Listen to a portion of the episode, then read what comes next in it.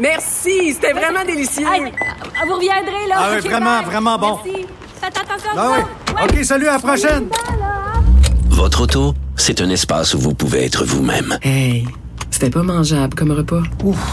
Elle mérite d'être bien protégée et vous méritez d'être bien accompagné. Trouvez la protection la mieux adaptée à votre auto avec Desjardins Assurance et obtenez une soumission en quelques clics sur desjardins.com.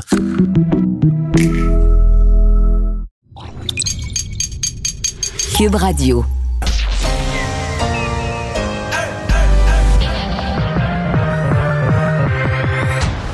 Deux, deux, deux, deux, deux, deux animateurs cohérents, deux visions différentes. Une seule émission, pas comme les autres. Mario Dumont et Vincent Dessureau. Cube, Cube Radio. Bonjour tout le monde, bienvenue à l'émission. Euh, 15h29, quelles deux heures chargées on a euh, pour vous. Bonjour Vincent. Salut Mario. Ouais, on a quasiment de la nouvelle pour une semaine de garantie dans les, dans les deux prochaines heures. Ça, c'est clair. On aurait pu faire le budget hier ou, Ouais. euh, ou demain parce qu'effectivement, le budget, évidemment, on le surveille euh, à, à compter de 16 heures. On va pouvoir l'analyser durant toute l'émission. L'affaire Camara, à 16h30, je vous dis que c'est le chef de police. C'est un inspecteur qui sera là, David Shane, pour euh, ben, donner ces nouveaux détails comme quoi on a identifié finalement le vrai, véritable suspect derrière cet acte criminel du euh, 28 janvier dernier. Euh, évidemment, les cas euh, de COVID qui sont en hausse. Et je Dans pense que plusieurs régions. tout hein. le monde a fait le saut. On va faire, euh, on va ventiler un peu région par région, regarder où ça monte, parce qu'avant, on comptait juste Montréal. Là, c'est vraiment plus uniquement à Montréal. Les hausses sont inquiétantes dans plusieurs Et, régions. et ça arrive le même matin où il y en a 2380 en Ontario, une augmentation quasiment de 50 en une journée. Tout à fait. Et euh, évidemment, euh, rapport de la vérificatrice générale, où euh, beaucoup, beaucoup de, de matière dans tout ça, autant des critiques de la santé publique, euh, de l'Agence des douanes, du gouvernement du Canada pour les différents programmes. On va essayer de vous expliquer tout Ouais. ça d'ici la fin de La l'émission. PCU, entre autres, où on a été lousse, comme disait Pas mal. Et on va rejoindre Paul Larocque. Vous rappelle, euh, on est dans l'attente dans une trentaine de minutes du- à Québec du dépôt euh, du budget du ministre des Finances, Éric Girard. On retrouve tout de suite euh, Mario dans son studio de Cube Radio. Salut Mario, salutations à tes auditeurs. Bonjour. Euh, Mario, je le signale, il y a une autre nouvelle en parallèle qu'on suit. 16h30, conférence de presse de la police de Montréal. Euh, ils ont identifié un, suspect euh, qui s'appelle Ali Ngarou, qui est. Il y aura un point de presse de la police. Évidemment, c'est l'affaire Camara maintenant. On va suivre ça. C'est une nouvelle majeure qui, est en développement euh, en ce moment. Bon, Mario, venons euh, au budget maintenant. C'est le troisième de ce ministre des Finances. Euh, c'est le premier véritablement en pandémie parce que l'année dernière, il avait présenté un budget et, tout euh, avait basculé euh, dans les jours qui ont suivi. Plus rien ne tenait. Mais là, Mario, tu as vu aujourd'hui le, bilan euh, de la COVID euh, au-delà de 940 cas euh, au Québec. Dans des régions, c'est en train de monter de manière fulgurante. Et, Mario, avant de parler du budget, juste entendre Gaston Dessert, que tu connais bien, qui était avec Julie Marcoux tout à l'heure sur est-ce la troisième vague qui commence à nous toucher? Écoutons-le.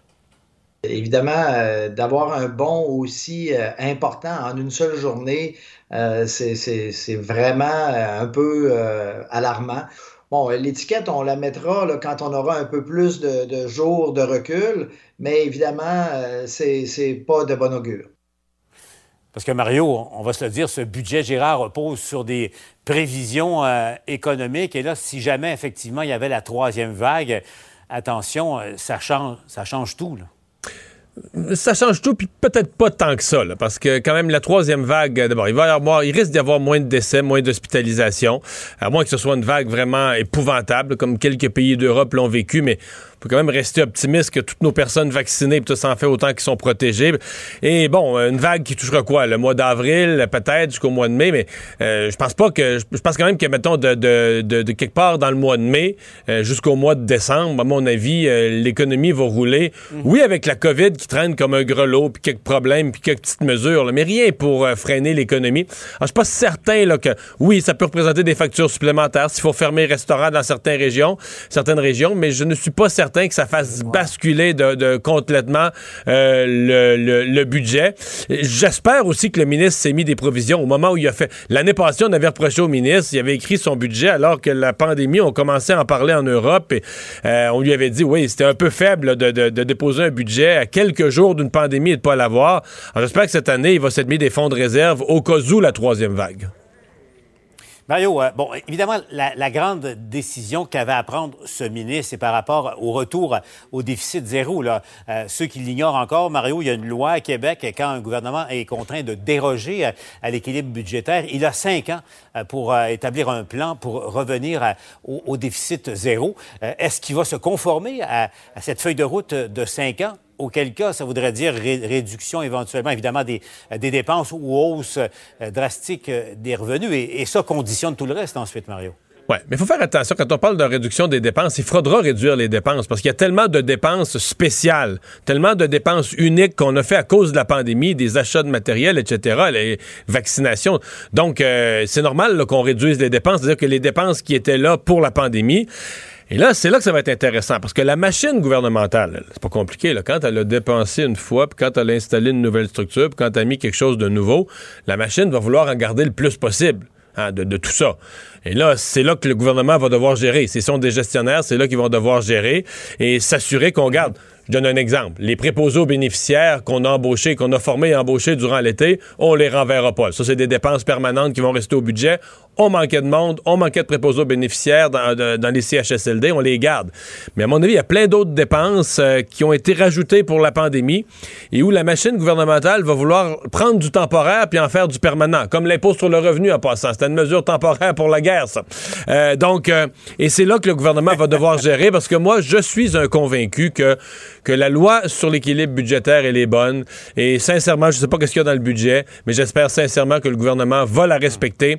Euh, l'économie du Québec, je sais que ça fait drôle de dire ça avec les restaurants fermés puis les hôtels puis le tourisme qui marche pas, mais l'économie du Québec présentement, elle est solide, elle va bien. Les secteurs qui sont fermés sont fermés à cause de la satanée pandémie, par la force des choses, pour protéger la santé des gens.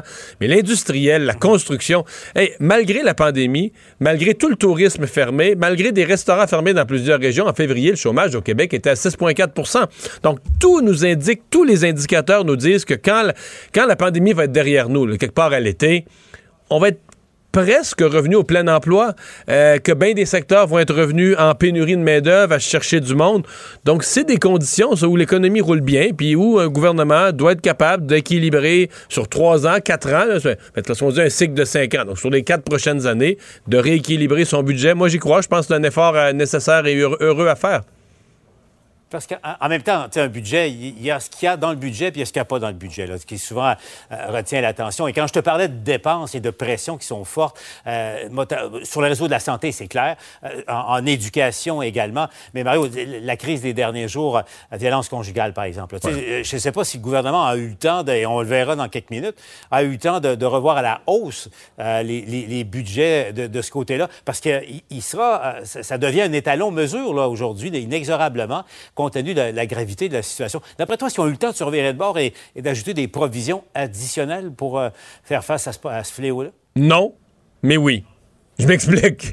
Je, ne pense pas. Ah, oui, ça vaut la peine. Ouais, non, non, parce que dans, le sens que je pense sincèrement, le budget est imprimé d'avance. Et je pense que la crise a pris une proportion cette semaine. On l'a senti à l'Assemblée nationale il y, a un dramatique qui s'est rajouté, il y a une volonté collective d'action. C'est comme si la, fameuse goutte qui fait déborder le vase, qui en politique fait qu'à un tout le monde se dit, mais là, ça se peut plus, il faut agir collectivement. On l'a eu cette semaine et le budget est imprimé à cette date-là. Ceci dit, politiquement, à mon œil, ils n'ont pas le choix. Donc, il y a toujours dans un budget, Paul, il y, a des grandes colonnes, des grandes catégories. on a investi dans les services sociaux, dans des domaines comme ceux-là. Et c'est là qu'on devra peut-être, euh, dans le discours aujourd'hui du budget, adapter, aller ciseler quelque chose en disant, ben, dans, dans tel volet ou dans tel type d'investissement, là, on prévoit en redonner pour euh, la violence faite aux femmes. À, mon avis, on n'a pas, on n'a pas le choix de trouver une façon. Si on l'avait déjà inclus dans le budget, remarque qu'il y avait déjà des besoins. Et c'était déjà un sujet avant l'urgence de cette semaine. C'était quand même, c'est quand même un gros sujet des, derniers mois. Il y a eu un comité euh, transpartisan des, femmes des quatre partis. Donc, il y avait, il y avait déjà un momentum. Mais, euh, s'il n'y a rien, mettons qu'on n'avait pas prévu quelque chose de spécifique dans le budget, à mon avis, il faut l'inclure dans le discours, il faut, le fixer comme une priorité parce qu'aujourd'hui, euh, le Québec attend ça. Euh, tu sais, on, on contrôle pas, à un moment donné, les astres s'alignent, la gravité d'une crise, des, cas, des décès, les astres s'alignent, puis tout le monde se dit c'est le temps d'agir. Et c'est quand, le train passe, il faut que le gouvernement soit là, il faut que le gouvernement le prenne. Alors moi, je m'attends à ce que si on n'avait rien prévu dans le budget, on trouve une façon de dire qu'on a des budgets pour ça et de l'inclure dans le discours d'aujourd'hui. Comme quoi, il y, a- souvent de petites cachettes, des fois de grosses cachettes dans, euh, dans, ces budgets-là, euh, Mario. Bon, euh, depuis quelques semaines, on voit dans le discours public du premier ministre insister sur sur l'économie, la, la relance économique. T'attends-tu à, à des initiatives, disons, musclées ou marquantes, disons, de, de ce côté-là, où on va garder un peu la, la même stratégie, c'est-à-dire beaucoup se fier sur Investissement Québec pour les gros investissements et laisser la- le cycle naturel de l'économie se relancer par lui-même? Ben, à mon avis, euh, je, l'ai dit tout à l'heure, je me répéterai pas, l'économie dans son ensemble, les grands secteurs, c'est solide. Qu'Investissement Québec continue son travail d'aller chercher des investissements, créer les fameux emplois payants qui font rêver M. Legault, c'est bien correct. L'aide, euh, euh, aujourd'hui, l'aide économique doit vraiment être ciblée. C'est-à-dire ciblée. Il y a des secteurs. faut voir que la pandémie n'a pas pénalisé également tout le monde. Tu vas trouver des gens, euh, des épiciers ou des gens dans la société, autant des petits que des grands commerces, qui vont te dire, ben moi, j'ai fait plus d'argent, des, des, des gens qui livrent des affaires, qui travaillent en ligne, puis tout ça. Il y a des gens qui ont vendu plus pendant la pandémie. Il y en a d'autres comme les restaurants qui ont été fermés pendant la plus longue partie de l'année. Donc la pandémie n'a pas frappé également les commerçants, n'a pas frappé également les, les secteurs. Euh, le secteur du tourisme, par exemple, a été démesurément euh, frappé. Donc c'est pour ça que je m'attends à des aides ciblées. Je me dis, il faudra que l'aide arrive euh, sur les secteurs qui ont, euh, qui ont souffert le plus, euh, le spectacle, le tourisme, des choses comme ça. En terminant, Mario, il y a aussi euh, les négociations du secteur public qui traînent depuis plus d'un an maintenant. Il y a, des, grèves qui se préparent, euh, qui sont déjà annoncées dans le monde de l'éducation. Euh, Est-ce que le gouvernement va se faire une provision? Est-ce qu'on sera en mesure de savoir combien ils vont donner, au fond, ou ils pensent donner au maximum aux employés du secteur public? Parce que ça, c'est un autre écueil, en tout cas un obstacle qui se dresse sur le chemin du gouvernement dans les prochaines semaines. Moi, je veux dire, je suis pas très optimiste pour ça. Je me suis quasiment fait à l'idée que les grèves, que l'affrontement va être difficilement euh, évitable. La raison est la suivante. La pandémie est venue tout changer. Là. T'es parti avec des syndicats qui avaient des attentes élevées, qui s'étaient mis dans la tête que après des années où ça n'avait pas été trop généreux, les augmentations de salaire, reportons-nous en février, il y a, il y a 13 mois. On était dans les surplus. On faisait les demandes au niveau euh, syndical, on faisait les demandes confiants que là, cette fois-ci, les employés du secteur public passaient à la caisse. Et là, on va se retrouver aujourd'hui avec le plus gros déficit de l'histoire du Québec. Fait que l'écart est tellement grand en ce qui était les, les attentes au départ de la négociation des syndicats et ce qui est devenu la réalité budgétaire du, gouvernement, euh, que, bon, on comprend que les syndicats, eux, vont faire partie de ceux qui vont dire, ah, bon, on devrait pas revenir au, tout le contraire de ce que j'ai dit tantôt, là. on devrait pas revenir au déficit zéro, on devrait reporter ça, la loi sur le déficit, on s'en fout, on vote un report, que le Parlement se réunisse, puis vote un report. Pourquoi? Pour laisser la marge de manœuvre, pour donner les augmentations salariales au secteur public. Moi, je suis de l'école que les, dépenses courantes comme ça, qu'on emprunte pour euh, construire des routes, des écoles, du transport en commun, un tramway, bon, on construit des infrastructures qui vont être utiles pendant des décennies, mais emprunter pour payer les dépenses courantes, pour payer les salaires, pour payer les, les, les dépenses de l'année. Moi, je suis pas d'accord avec ça. Donc, on doit payer les employés de l'État correctement, comme les, les enseignants, les nouveaux qui rentrent, ne gagnent pas assez par rapport aux autres provinces. Il y a des choses comme ça qu'il faut aller corriger, je pense que le gouvernement va le faire, les préposés bénéficiaires. Il y a des secteurs précis. Mais dans l'ensemble, je pense pas qu'on va pouvoir euh, donner les augmentations rêvées à un certain moment, alors que les surplus sont plus là, on est en déficit. Mm -hmm de ça, qui est, qui, est, qui est, la réalité. La beauté de la chose, Mario, c'est qu'on aura les réponses à toutes ces questions oui. dans, dans, une quinzaine de minutes maintenant. Je te laisse retourner à, à ton émission à, à, Cube Radio. Euh, merci. Au revoir. Nous, euh, bougez pas. On va. Alors Vincent, oui, dévoilement du budget, donc euh, 16 heures, on ira de notre côté, on verra peut-être faire un petit tour pour écouter le ministre des Finances, mais surtout on aura dès ce moment-là, là, dans les minutes qui suivent, la levée du huis clos et on pourra vous donner les détails de ce qui euh, s'y trouve. Tu nous as préparé un tour d'horizon, bilan des cas, parce qu'aujourd'hui au Québec, ça, ça augmente pour la peine et contrairement à ce qui a été souvent le discours ces dernières semaines, c'est pas juste une affaire du Grand Montréal. Là. Effectivement. Même, même qu'une région comme Lanaudière, est rendu une des régions euh, les plus performantes, dans, qui est dans le Grand Montréal, une des régions où ça va le mieux au Québec. Là. Tout à fait. Euh, J'ai ça, en fait, la, plus- la, la baisse la plus marquée, parce que c'est mon unique baisse, à part euh, Mauricie, centre du Québec, là, une légère baisse, vraiment la Nodière, parce que je fais toujours la comparaison avec la même journée la semaine dernière. Donc le La- jeu- jeudi la semaine passée. Là. La Nodière, on était à 73, on était à 26. Hier aussi, on était dans les 20. Là, si Ah oui, la pas. ça va. C'est pour ça que euh, plus proche de Montréal, la banlieue de Montréal, la Montérégie, ça va mal. Mais la rive nord, ça va mieux. Mais là, par contre, il y a plusieurs régions où ça va plus du tout. Là. Ouais, faisons le tour par région, là, dépendamment où vous vous trouvez. Là, commençant par le gros chiffre, 940, 945. Je pense qu'on a tous fait un peu le saut. Là. Ça fait tellement longtemps qu'on est dans les 5, Moi, j'ai- 6, moi, 700. j'ai- J'ai trouvé 12 février la dernière fois. là. On était, à ce moment-là, on était dans une baisse. On avait eu 1200, 1100 000, puis on était à 900 quelques. C'est bon, ça remonte au 12 février. Euh, quatre décès, quand même moins 12 personnes hospitalisées, mais là, ça, c'est des résultats de nos anciens chiffres, on peut le dire, moins une personne euh, aux soins intensifs, 36 000 prélèvements, euh, près de 40 000 doses de vaccins. Très bon. Ça, c'est bon, on est content. Euh, des, pas de nouveaux cas confirmés de variants, mais des présomptifs, là, près de 4 000. Euh, c'est ce qu'on a présentement, entre autres 1700 à Montréal, près de 500 à Laval, 360 dans la capitale nationale. Allons-y par région. Le Bas-Saint-Laurent, on les surveille. Euh, la semaine dernière, jeudi, c'était 3. Aujourd'hui, 46. Donc là, c'est une des régions où vraiment ça servirait de bord Et- très et- rapidement. Et, et je précise, je suis peut-être tannant avec ça. C'est une région maintenant qui est durement frappée. La région de Rivière-du-Loup, ma ville, une des plus frappées. La vaccination a commencé un matin. là. Mon père Oui. était vacciné ce matin. c'était aujourd'hui. C'était la première journée. Non, mais je sais que pour les gens de Montréal, ça devient les gens de Montréal. Voyons, ça fait un mois qu'on vaccine. Non, non. Rivière-du-Loup, présentement, sont au cœur de la troisième vague. C'est une des régions qui a beaucoup de variants. Et personne. ben, les seuls Ben- qui sont vaccinés, c'est ceux qui sont en institution. Les CHSLD, les travailleurs de la santé, les résidences personnes âgées. Mais le public, ça a commencé ce matin. Je parlais à des gens euh, de la région qui me disaient, eux, leurs parents, là, à Rivière-du-Loup, c'est le rendez-vous, c'était le 5 mai. Là, je disais, ben, le 5 mai, c'est pas acceptable. Je veux aller des gens vérifier de toujours. 70 ans, euh? Des gens, euh, honnêtement, j'ai pas l'âge. Là, Mais, dans les 70 ans, probablement. Oui, et euh, donc je disais, allez toujours sur Clic Santé en espérant vous trouver des places avant ça. Des parce fois, des que- annulations, ça rouvre des places. Exact. Si, si on est dans les, les- la population à risque, Parce là, que au mois 5 de mai, mai, c'est pas 5 acceptable. mai, 5 mai, à mon avis, la troisième vague va être finie. Oui, parce que je veux dire, on, a, on a vacciné Richard Martineau à 59 ans hier là, au- À à, Montréal. Donc là, on a vraiment deux mondes. Alors, Bas-Saint-Laurent, vraiment inquiétant. Saguenay, stable. Aujourd'hui, 37, mais la semaine dernière, c'était 34. Alors, on, on- Mais eux ça ont reste eu leur élevé, bon. là, ouais. Ça reste élevé. Euh, Capitale nationale, ben là, c'est une hausse impressionnante. On était à 37 la semaine dernière, 80. Euh, 80 cas, là, ça fait longtemps qu'on n'a pas vu ça à Québec. Le maire Labombe est sorti d'ailleurs aujourd'hui pour dire qu'il était euh, inquiet, euh, dit aux gens d'être prudents. Elle dit qu'il a vu en fin de semaine qu'on se promène, on marche en ville, on se pile un peu par-dessus. Il faut demeurer prudent. Il sent un danger de voir cette troisième vague frapper euh, à Québec. Pour euh, Mauricie, centre du Québec, c'est à peu près stable. L'Estrie, on passe de 5 à 27 cas.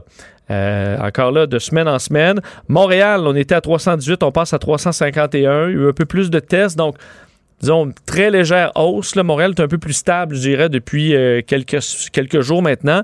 L'Outaouais, l'autre région chaude, là, parce qu'on passe de 34 à 55. On double presque Mais les cas. 34, c'était déjà beaucoup pour l'Outaouais. Parce Oui, qu'ils on sont- ils était sont- déjà en hausse. Quand ils sont passés en zone orange, ils étaient en bas de 10 cas par jour. là. Euh, bon, l'Abitibi-Témiscamingue, on est à 5, on est à 8 maintenant. Euh, Chaudière-Appalaches, on passe de 20 à 36. Une autre région qui est en hausse. La région de Laval, 63 à 100. Enfin, on est à 98. Une hausse aussi. Tu parlais de la Montérégie, du 73 à 115. Encore une fois, une hausse. Pour les Laurentides, c'est stable. Donc, euh, c'est le portrait de toutes les régions en ce moment. Alors, je te dirais qu'il y a beaucoup plus de régions qui montent Ouais, que qui descendent. Et c'est ça qui m'inquiète. là. C'est ce qui, tu sais, on se dit, est-ce que c'est un hasard d'une journée ou est-ce que ça ressemble à une augmentation qui se généralise? En tout cas, on- Et, et là, on arrive, tu le disais, dans des régions où il n'y a pas de vaccination pratiquement, là, euh, ou, ou très peu. Donc là, est-ce qu'on va pouvoir accélérer rapidement dans ces régions-là? Puis ça tapait du Mais- pied pas être vacciné, ça va taper encore plus du pied, Non, sachant mais- que Montréal, c'est stable. Non, non, ça va, pas, ça va pas taper du pied, ça va hurler. Là. Il va y avoir des morts là, dans des régions. Là. Les gens vont comparer avec Montréal, ça va hurler. Là. Je sais pas si le gouvernement voit la tempête qui s'en vient, mais Parce que dans deux, on s'entend à la vitesse où ça peut aller avec des variants, euh, le portrait dans deux semaines pourrait être effrayant. là. Si on se- Et là, euh, j'ai quand même. Il y a des gens de certaines régions qui réclamaient il y a une semaine de passer au jaune et qui, là, aujourd'hui, réclament de passer au rouge. Euh, ça va vite, là. Ouais. Ça va très vite. Te rappeler aussi on- longtemps. On, se comprend que la conférence de presse de- du mardi de M. Legault, là, techniquement, mardi prochain, ça devrait être la prochaine phase du déconfinement. Ouais, on n'est on plus là. On n'attend plus grand-chose. Euh, et te- tu le disais tantôt, mais l'Ontario, 2380 cas. Euh, hier, c'était plus stable, mais finalement, on a ajouté aujourd'hui des cas des derniers jours. Alors, on a peut-être 200-300 cas qu'on aurait dû étaler dans les euh, deux ou trois derniers jours. 17 euh, nouveaux décès. C'est le portrait en Ontario qui est toujours pas très bon. Bon, des euh, rapports, je parle bien au pluriel parce que c'est quatre au total, dont trois qui sont vraiment sur des sujets chauds liés à la pandémie, des rapports de la vérificatrice générale à Ottawa. Ouais, beaucoup de matière quand même dans tout ça. En commençant, ben, on va y aller dans ce qui est le plus intéressant euh, et, important. Tout d'abord, la santé, là, euh, de la vérificatrice générale qui écorche, critique l'Agence de la santé publique sur plusieurs points, entre autres le suivi des voyageurs et des personnes qui, sont, qui ont été récalcitrantes à s'isoler à la maison, ceux qui arrivaient de l'extérieur. Euh, on explique que euh, l'Agence de la santé publique a communiqué, on parle de mai, entre mai et juin, là, alors que là, on était, on était dedans. Euh, L'Agence a communiqué à la police le nom de seulement 40% des personnes qu'on jugeait à risque de non-conformité. Alors, Tu sais que dans les gens qu'on juge à risque, c'est un vocabulaire gouvernemental, mais ça inclut des gens qui le disaient. Ben, qui disait, moi, je reste... mange- Moi, ta quarantaine va, va te faire voir. Ça, on les dit, ah, à risque. Et ces gens-là qui disaient qu'ils s'en foutent, ben, on, en, euh, on a tran- transmettait le nom seulement de 40 de ceux-là à la police. Et ensuite, c'est pas clair que la police faisait Ben, quelque chose de toute exactement. façon. Parce qu'on s'assurait pas que la police entre en communication avec alors, les gens, les policiers qui recevaient des listes, des, des, euh, des, des- des- des polices municipales, et on en faisait pratiquement ou très peu de suivi. Du moins, on, on s'assurait pas à l'agence euh, qu'il y ait un suivi. On illustre aussi un manque de communication entre les différentes agences, entre, entre autres, avec l'Agence des services frontaliers du Canada, où on connaissait pas dans certains cas euh, les mesures, exactement comment ça fonctionnait. Euh, on n'a euh, d'ailleurs pas eu connaissance de mesures de suivi pour 15 000 des 18 000 voyageurs signalés aux forces de l'ordre. Alors, c'est 83 des voyageurs qu'on a signalés aux forces de l'ordre qui n'ont pas eu de suivi. L'Agence des services frontaliers, de son côté, n'a pas vérifié si ses agents appliquaient les, les mesures d'exemption à la frontière. Donc, s'assurer que tout le monde qui pouvait entrer ou pas entrer respecte toutes les règles. On s'est pas assuré que ça se quoi, là. fasse. Euh, on utilisait des formats papier qui prenaient tellement de temps à traiter que toi, tu passais la douane, euh, tu remplissais euh, ce qu'il y avait- y à remplir, et le temps qu'on puisse faire le- un suivi là, pour numériser, parce qu'il faut que tu rentres là, à mitaine tout ce qui a été écrit sur le papier, ça prenait en, en moyenne six jours. Et souvent jusqu'à 13 jours. Le problème, c'est qu'on demandait à l'agence de faire un suivi entre le deuxième et le dixième jour. Donc, tu comprends que la majorité... Quand le papier était rempli, quand le, le document était numérisé, la- le 10 jours était passé. le 10 jours était passé. Alors, on Ah, faisait pratiquement pas de suivi. Ça, c'est un peu déprimant. Et l'application, on avait fait une application, le Arrive Can, euh, qui devait permettre aux voyageurs de faire toute la paperasse d'avance sur une application. Seulement 7% des voyageurs l'ont utilisé. Alors, un, un flop à ce niveau-là. L'autre dossier intéressant pour le, le- bon, la vérificatrice générale, c'est les dépenses. là. La les PCU, grands programmes. En fait, on a vraiment fouillé deux, deux des plus gros, enfin, les deux plus gros programmes. Le programme de subvention salariale, aussi évalué à près de 100 milliards de dollars. Prestation canadienne d'urgence, la PCU, à plus de 70 milliards. Alors là, ben, plein de ben, des manquements, on va dire, du côté du gouvernement que c'est des manquements dus à l'urgence. Alors, on, en gros, on a enlevé tous les freins euh, pour faire des vérifications, éviter les abus dans ces programmes-là.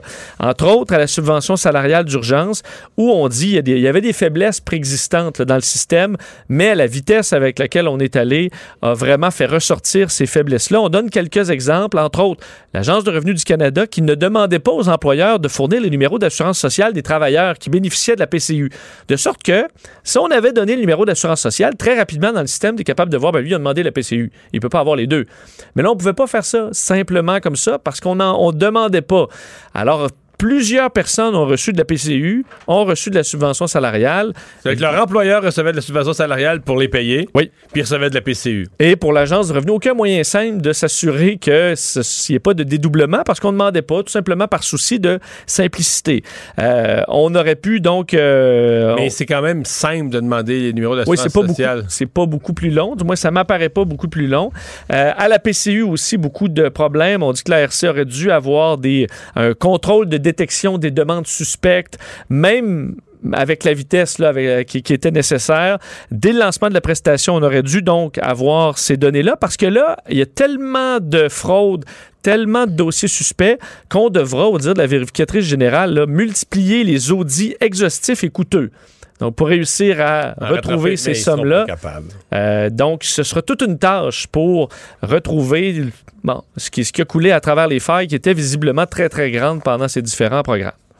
Mais euh, sur, sur la, la- la subvention salariale et la PCU, ce qui est évident, c'est que, à mon avis, la vérificatrice reconnaît l'urgence.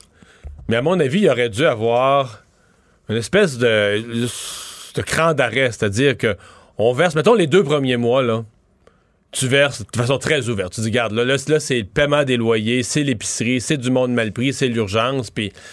Mais il aurait dû avoir des resserrements. Mais c'est pas ça qu'on a fait, là. On est allé ensuite, on a annoncé dans les mois qui ont suivi une PCU étudiante qui, plutôt d'être resserrée, c'est encore plus, plus facile à obtenir pour tout le monde.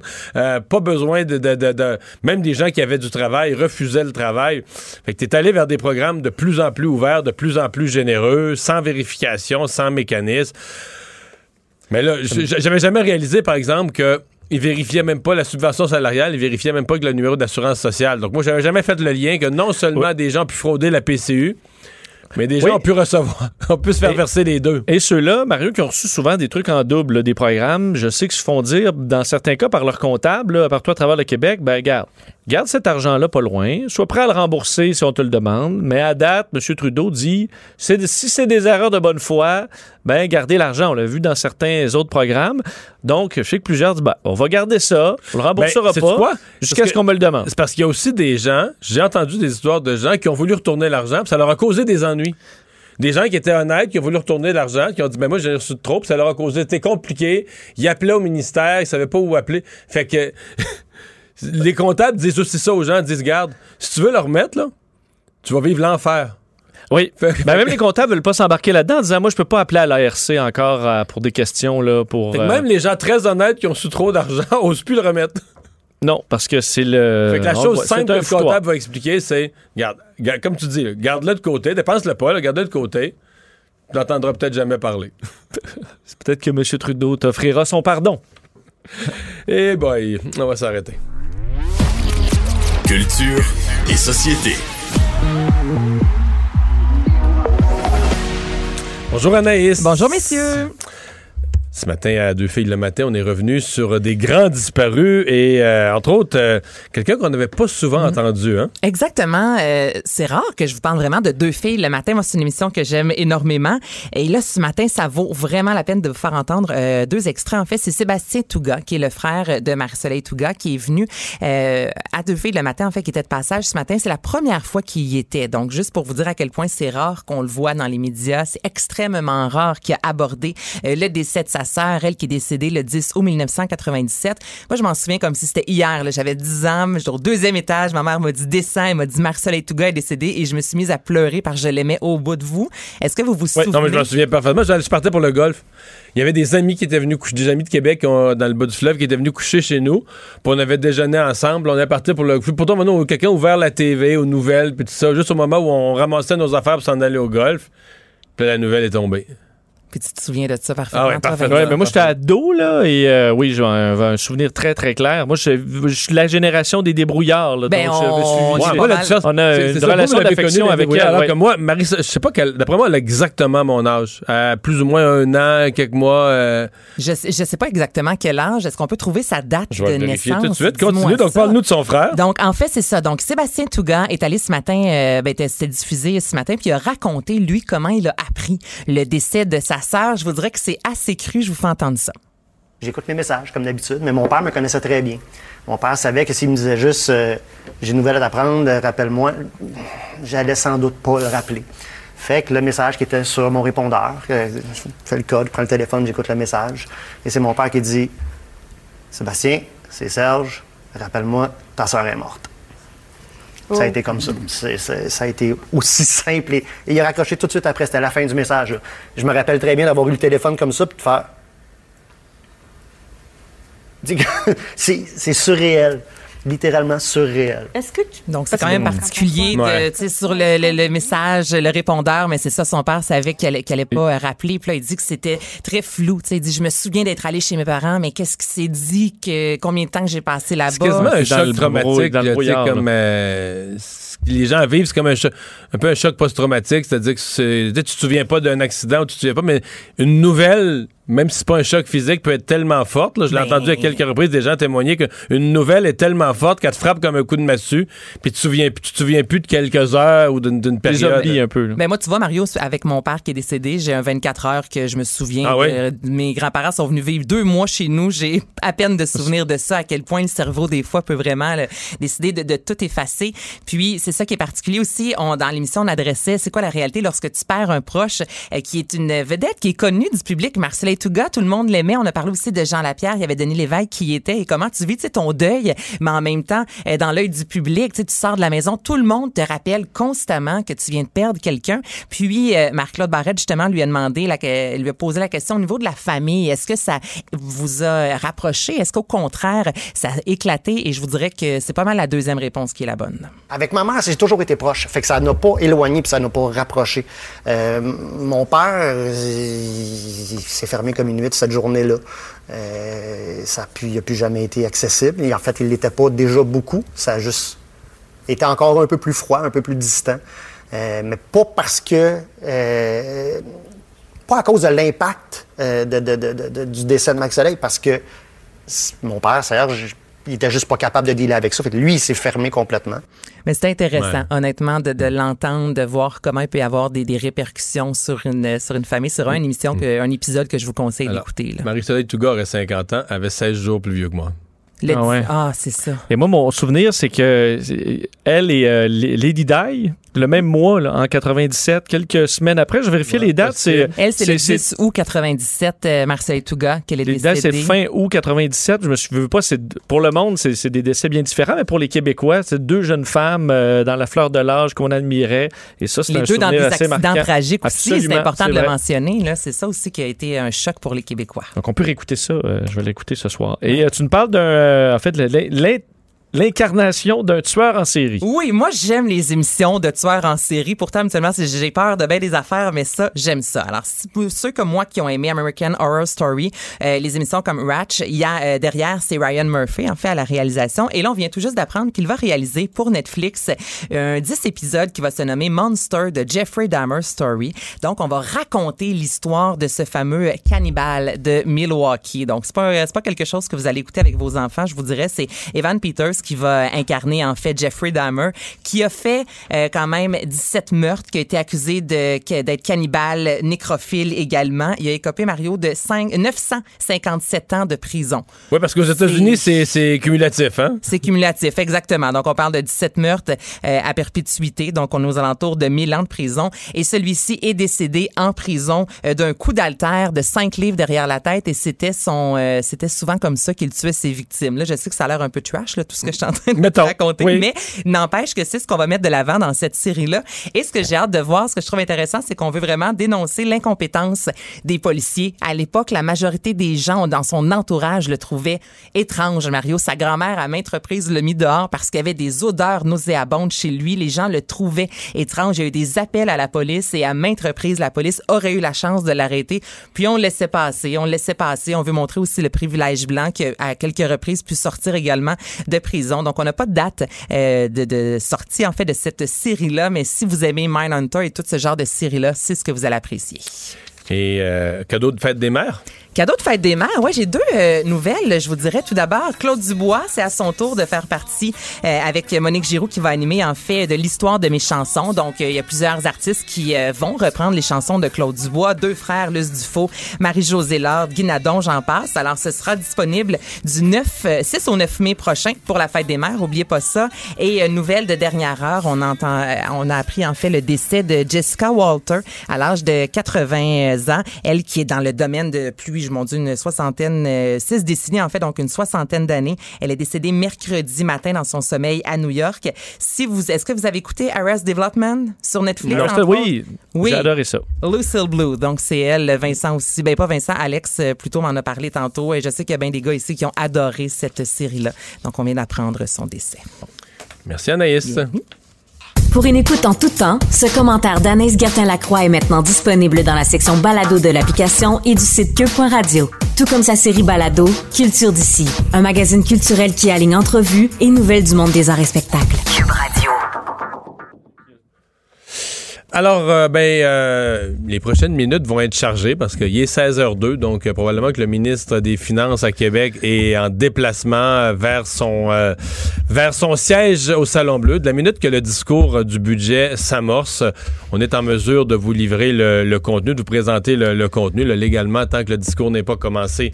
Il y a un huis clos. Vincent est toujours en attente d'un point de presse à 16h30. Oui, 16h30. Donc, évidemment, on va le surveiller de près parce que c'est une nouvelle également majeure en développement. Vous vous rappelez que dans l'affaire Mam- euh, Mamadi Farah Camara, là, finalement, les policiers de Montréal auraient trouvé, euh, réidentifié le véritable suspect, là, un homme de 21 ans à l'adresse inconnue. Euh, alors, qu'est-ce qu'on va nous annoncer tantôt? Ce sera intéressant euh, de, de- de le savoir. On sait qu'il sera accusé de voie de fait grave, d'avoir désarmé l'agent, d'avoir tenté de le tuer avec l'arme, d'avoir déchargé l'arme à feu contre lui. Mais je te dirais Et- que c'est surtout la vraie conclusion de l'affaire Camara parce que ça reste, bon, t'as accusé un type, tu reconnais que tu l'as accusé injustement, que c'est, c'est pas lui, tu dis c'est un autre, mais t'as pas l'autre. Fait que ça laisse une espèce de... Ben, une inquiétude parce qu'on avait perdu l'arme à feu du policier aussi, qu'on cherchait activement.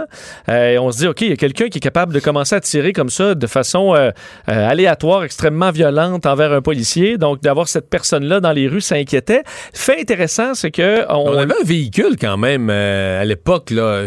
Il me semble qu'il y avait un véhicule, une Mazda rouge, je vais de mémoire, là, dans la cour d'un, appartement. Mais là, on l'accuse de deux vols de voitures, entre autres, survenus quelques jours plus tôt, dont une Elantra rouge, Un Elantra un Hyundai rouge, ok. CRV noir. Alors, est-ce qu'on a, on fait peut-être des fois deux enquêtes et finalement, on a fait le lien que c'était la même personne? Euh, faudra, faudra voir. Donc, c'est un inspecteur, euh, porte-parole du cabinet du directeur de la police de Montréal qui va à 16h30 nous donner les euh, derniers détails de cette histoire qui, évidemment... Donc, est-ce qu'on demandera l'aide du public? Est-ce qu'on aura une photo de l'individu? Est-ce qu'on pourrait même peut-être être sur le point de l'arrêter dans une opération, euh, etc.? C'est On- pas impossible qu'on nous donne cette information-là euh, tantôt. Alors, c'est. euh, c'est euh, bon, tu vois, on a l'information que. Il serait Que le arrêté. suspect est arrêté. C'est une information qu'on avait. On était en attente d'une confirmation, mais il a été euh, bel Ouais, et bien arrêté. Alors, Ali Ngarou qui est ben, confirmé arrêté. On nous donnera la confirmation de tout ça Et par les, euh, les tous les détails de l'enquête et de l'arrestation. Alors, bonne nouvelle. Au moins, on, si on peut retirer cette personne-là euh, de, des rues. Tout de suite, on va aller rejoindre Pierre-Olivier euh, Zappa. Bonjour Pierre-Olivier. Salut Mario. Alors, ben, on est en attente dans quelques minutes là, du, euh, du discours euh, du ministre des euh, Finances. Budget aujourd'hui, donc, qu'il euh, qu'il présente. C'est son troisième. La curiosité, c'est que le budget, le budget de l'an dernier, souvent, on compare ou on réfère au budget de l'an dernier. C'est comme si le budget de l'an dernier, il avait jamais existé, là. Ben moi, je, je me souviens, j'étais au huis clos budgétaire à Québec l'an dernier, presque à pareille date. Euh, et euh, on se demandait tous, mais qu'est-ce qu'on est en train de faire là? On était 800 personnes dans une salle. Euh, deux jours plus tard, euh, le Québec était mis sur pause. Euh, écoute, euh, le gouvernement avait glissé à la toute fin une petite ligne là, dans le budget sur la COVID-19. Il y avait absolument rien. On planchait sur une croissance de 2% au Québec. Je me souviens, on était 800 personnes. Il y avait du monde qui revenait d'Italie, de France, des journalistes, des fonctionnaires, des ministres. Euh, il y avait un petit buffet, Mario, là, dans la salle. là. Euh, et il y avait installé deux bouteilles de Purel pour 800 personnes. Puis euh, il y avait des gens qui On était chanceux, là, ça aurait pu être la première, parce qu'à l'époque, on était naïfs, puis ça aurait pu être la première éclosion majeure de la pandémie. Elle aurait pu su- survenir parmi des journalistes, des fonctionnaires, toutes sortes de monde du ministère des Assurément. Finances au- autour du dévoilement du, euh, du budget. Et un budget, évidemment, là, qui prévoyait pas de... Il n'y avait pas de fonds de prévoyance pour, euh, pour des vaccins puis de l'embauche de, de préposés aux bénéficiaires. pas. Personne ne se doutait là, de l'ampleur de la vague qui était sur le point de nous frapper. Ce qui force le ministre aujourd'hui, pendant que je te parle, Mario, je vois qu'Éric Girard est en train de commencer et, et son tu vas, discours. et ça va te donner l'autorisation de nous en parler Oui. à partir de maintenant. Voilà. Alors, je vous parle du budget. Ce qu'il faut retenir, euh, première chose, Mario, le, euh, le retour à l'équilibre budgétaire, donc, euh, est repoussé. Le gouvernement voulait le faire en cinq ans. On va le faire en sept ans. Mais les prévisions économiques dans ce budget sont extrêmement optimistes. Éric Girard s'attend à un rebond phénoménal de l'économie euh, québécoise.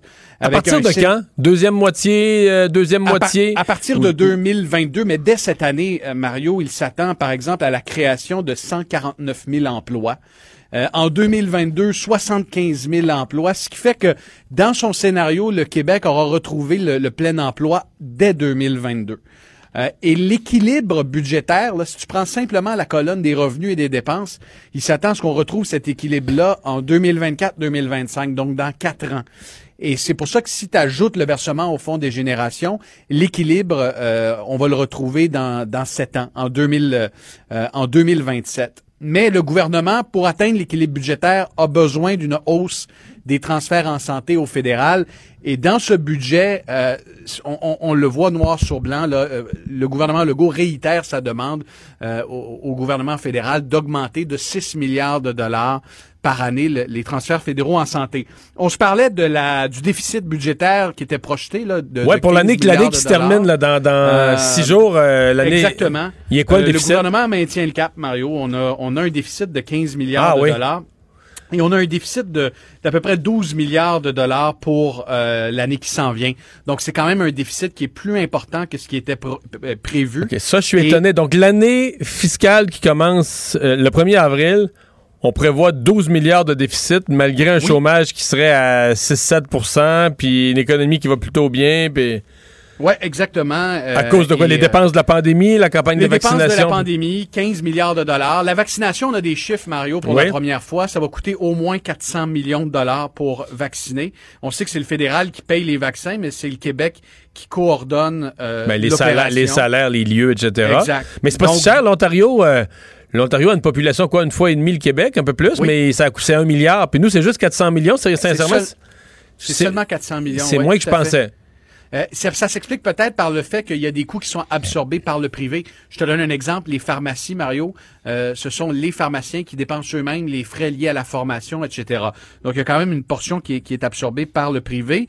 Euh, déficit cette année de 12 milliards 300 millions. Euh, L'an prochain, euh, 2022-2023, on parle euh, de 8,5 milliards de dollars. Oh là là, ok, ok, c'est beaucoup plus de déficit. Ça, veut- ça veut ce dire que les dépenses, euh, les dépenses temporaires de la pandémie se sédimentent, le temps à devenir, euh, à se Oui. prolonger dans le temps. On a un déficit structurel d'à peu près 6 milliards et demi quand tu regardes sur un horizon de 7 ans. Euh, et c'est pour ça que le gouvernement a dit nos dépenses en santé vont augmenter de 5% par année. Ça nous prend une aide supplémentaire du fédéral. Puis lorsque tu regardes dans un, horizon de euh, de 5 ans, euh, tu t'aperçois que la, la dette va exploser. là. La dette va exploser de 28% euh, jusqu'en 2025. Là. Ça va être 52 milliards de dollars qui vont s'ajouter sur la dette. Donc ça, évidemment, euh, la dette, on la paye, on paye des intérêts chaque année. Donc, euh, on va être pris avec euh, un service de la dette plus important. Donc, ça veut dire que dans la, la part, on a parlé à une époque de, de, de la part du, du- de la santé dans le budget du gouvernement qui était rendu à 30, 31, 33% et plus. À mon avis, ça doit avoir fait tout un saut là, avec l'ampleur des dépenses en santé. 43% Mario, si tu, exclus, euh, si tu exclus les dépenses liées à la pandémie. C'est euh, absolument énorme. Ce sont les projections du gouvernement. Euh, dans ce budget-là, il y a aussi beaucoup de mesures pour la relance économique. On va prolonger les programmes d'aide pour les entreprises qui sont les plus durement touchées. Euh, on va euh, accélérer les dépenses en infrastructure. On va ajouter euh, notamment 4 euh, millions et demi de mémoire là, euh, en infrastructure dès cette année pour euh, accélérer des, projets euh, de construction, euh, de rénovation, maisons des aînés, hôpitaux, écoles, entre autres. On table sur une croissance très vigoureuse, là, 4,2% euh, au cours de l'année euh, 2021. C'était- C'est aussi ce que les prévisionnistes et les économistes pensent, mais je te dirais qu'il n'y a pas une grosse marge de manœuvre parce que le gouvernement, là, quand tu regardes la colonne des dépenses, Mario, toutes les dépenses liées à la COVID se terminent cette année. C'est-à-dire, dans la tête de- du gouvernement Legault et du ministre des Finances, la COVID, la pandémie, ça se termine cette année. Ben, Après je pense ça, que c'est réaliste. Là, cette année réaliste, étant au tout à 31 mars 2022, Oui, là. on t'avouer que- que c'est la pas. J'aime mieux pas en parler. J'ajoute Ouais. rien. C'est pas fini au 31 mars 2022, là. Oh là là. Hey, euh, question euh, vite comme ça. Euh, euh, on se met dans la peau du citoyen contribuable. Est-ce qu'il y a quoi que ce soit qui change? Impôts, taxes, paiements de toutes sortes, crédits d'impôts? Est-ce qu'il y a quelque chose qui change pour le prochain rapport d'impôt? Dans, les- dans la catégorie des nananes, des nananes, des, des petits bonbons pour euh, les contribuables. Alors, bonne nouvelle, pas de hausse de taxes ni d'impôts. Euh, les étudiants post-secondaires, cégepiens, universitaires, vous allez recevoir un paiement unique de 100 dollars pour votre session d'automne et un autre 100 dollars si vous êtes toujours actif euh, à la session qui est en cours, la session d'hiver. Donc, ça fera un paiement unique de 200 dollars. Il y a un C'est beaucoup d'argent dans ma maison, ça? Ben, tu pourras te faire inviter au resto quand les restos vont rouvrir, Mario. Mais c'est quoi? C'est dans le sens pour des services qu'ils n'ont pas reçus pour, euh, parce qu'ils Oui, étaient à distance? L'acquisition d'équipements, etc. Euh, donc, c'est un paiement unique de 100 dollars. crédit d'impôt pour le maintien à domicile, donc pour les aînés qui restent à la maison, qui sont en condo ou encore en résidence privée pour aînés, le crédit d'impôt va passer de 35 à 40% Donc, euh, ça représente quand même plus de 300 millions de dollars pour le gouvernement, ce qui veut dire à la maison, quand vous avez euh, 70 ans et plus, vous faites déneiger votre euh, entrée de garage euh, et euh, Ah, ben, vous pouvez euh, obtenir un crédit qui va passer à 40% Euh, Pour les euh, places euh, en garderie, Mario, pas de réinvestissement majeur. On veut accélérer les places euh, qui euh, n'ont pas été livrées dans les 10 000 qui avaient été promises par le gouvernement, mais on veut euh, favoriser l'ouverture de 3 600 places en milieu familial en accordant une aide financière aux établissements en milieu familial. On sait qu'à partir de plus de six enfants, tu as besoin d'avoir plus d'employés. Donc, on va donner une Et- compensation pour que les garderies aient plus de place. Et je veux aussi te parler de la, la violence conjugale. C'est ça, j'allais te dire. Dernière, que- dernière question, Oui. la violence conjugale. Tu me devances? Oui, vas-y, certainement, on veut savoir. Maigre, maigre rehaussement des budgets de 4 millions et demi. On est loin de ce que euh, demandaient euh, des groupes euh, d'aide euh, aux femmes victimes de violences conjugales et ce que demandaient aussi certains partis d'opposition. 4 millions et demi euh, de plus par année. Évidemment, ce budget-là, Mario, été imprimé depuis quelques jours, donc peut-être que le fait que la crise ait pris une ampleur majeure, euh, étant donné les cas qu'on a connus au cours des derniers jours, le gouvernement n'a pas pu euh, nécessairement ajuster le tir. Euh, mais je pense que ça fait le tour là, des, des faits saillants de ce, de ce budget qui est en train d'être présenté par le ministre des Finances. Merci, Pierre-Olivier.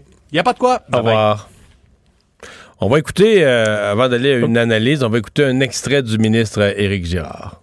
Au moment où je vous parle, la bataille se poursuit. On voit cependant se dessiner un espoir à l'horizon. Grâce au vaccin, nous semblons enfin en mesure de mettre fin à la pandémie. Comme le premier ministre l'a annoncé le 16 mars dernier, tous les Québécois qui le souhaitent devraient avoir reçu au moins la première injection d'un vaccin d'ici le 24 juin, jour de notre fête nationale. Cela nous donne confiance en l'avenir et c'est fort de cette confiance que nous avons préparé ce budget. Ah, confiance à l'avenir grâce à la vaccination. On en parle avec le chroniqueur économique du journal, Michel Girard. Bonjour, Michel. Bonjour, Mario. Impression générale sur le budget?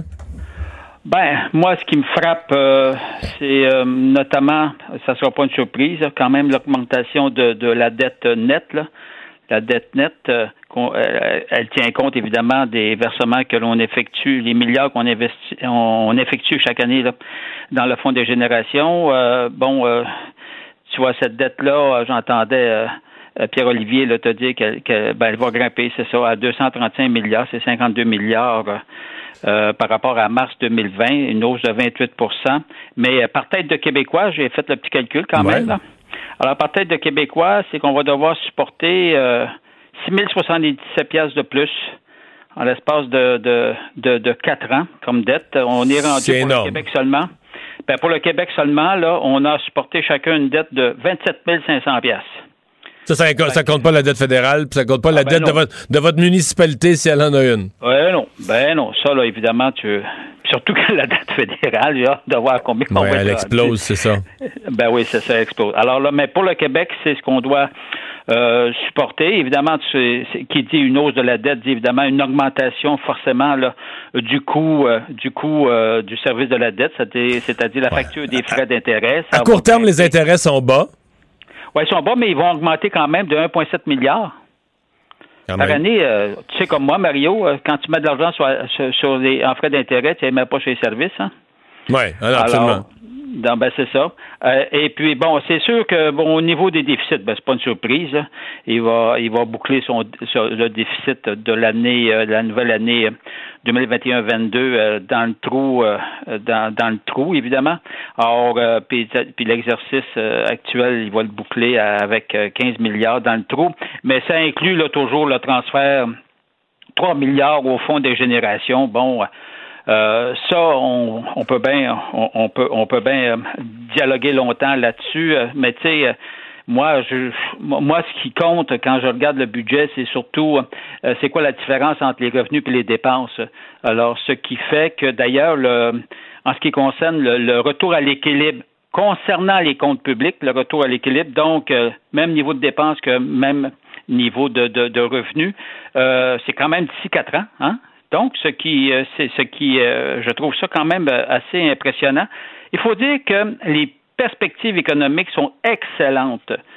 Si on suit Est-ce ben, est-ce qu'elles sont trop optimistes euh, dans ton esprit ou euh, c'est Je pense réel? pas qu'elle soit. Non, d'habitude, euh, je, ouais, j'ai tendance à dire qu'ils ont, qu'ils affichent des, des perspectives pas mal optimistes, mais pas cette fois-ci, parce que c'est mondial. Hein. On le sait qu'il y a une grosse reprise euh, économique. Puis nous, que si tu veux, on dépend des Américains. Puis les Américains, ça tourne rondement pour le moment. Puis on, les perspectives sont très encourageantes. Donc, euh, ça se reflète sur nous.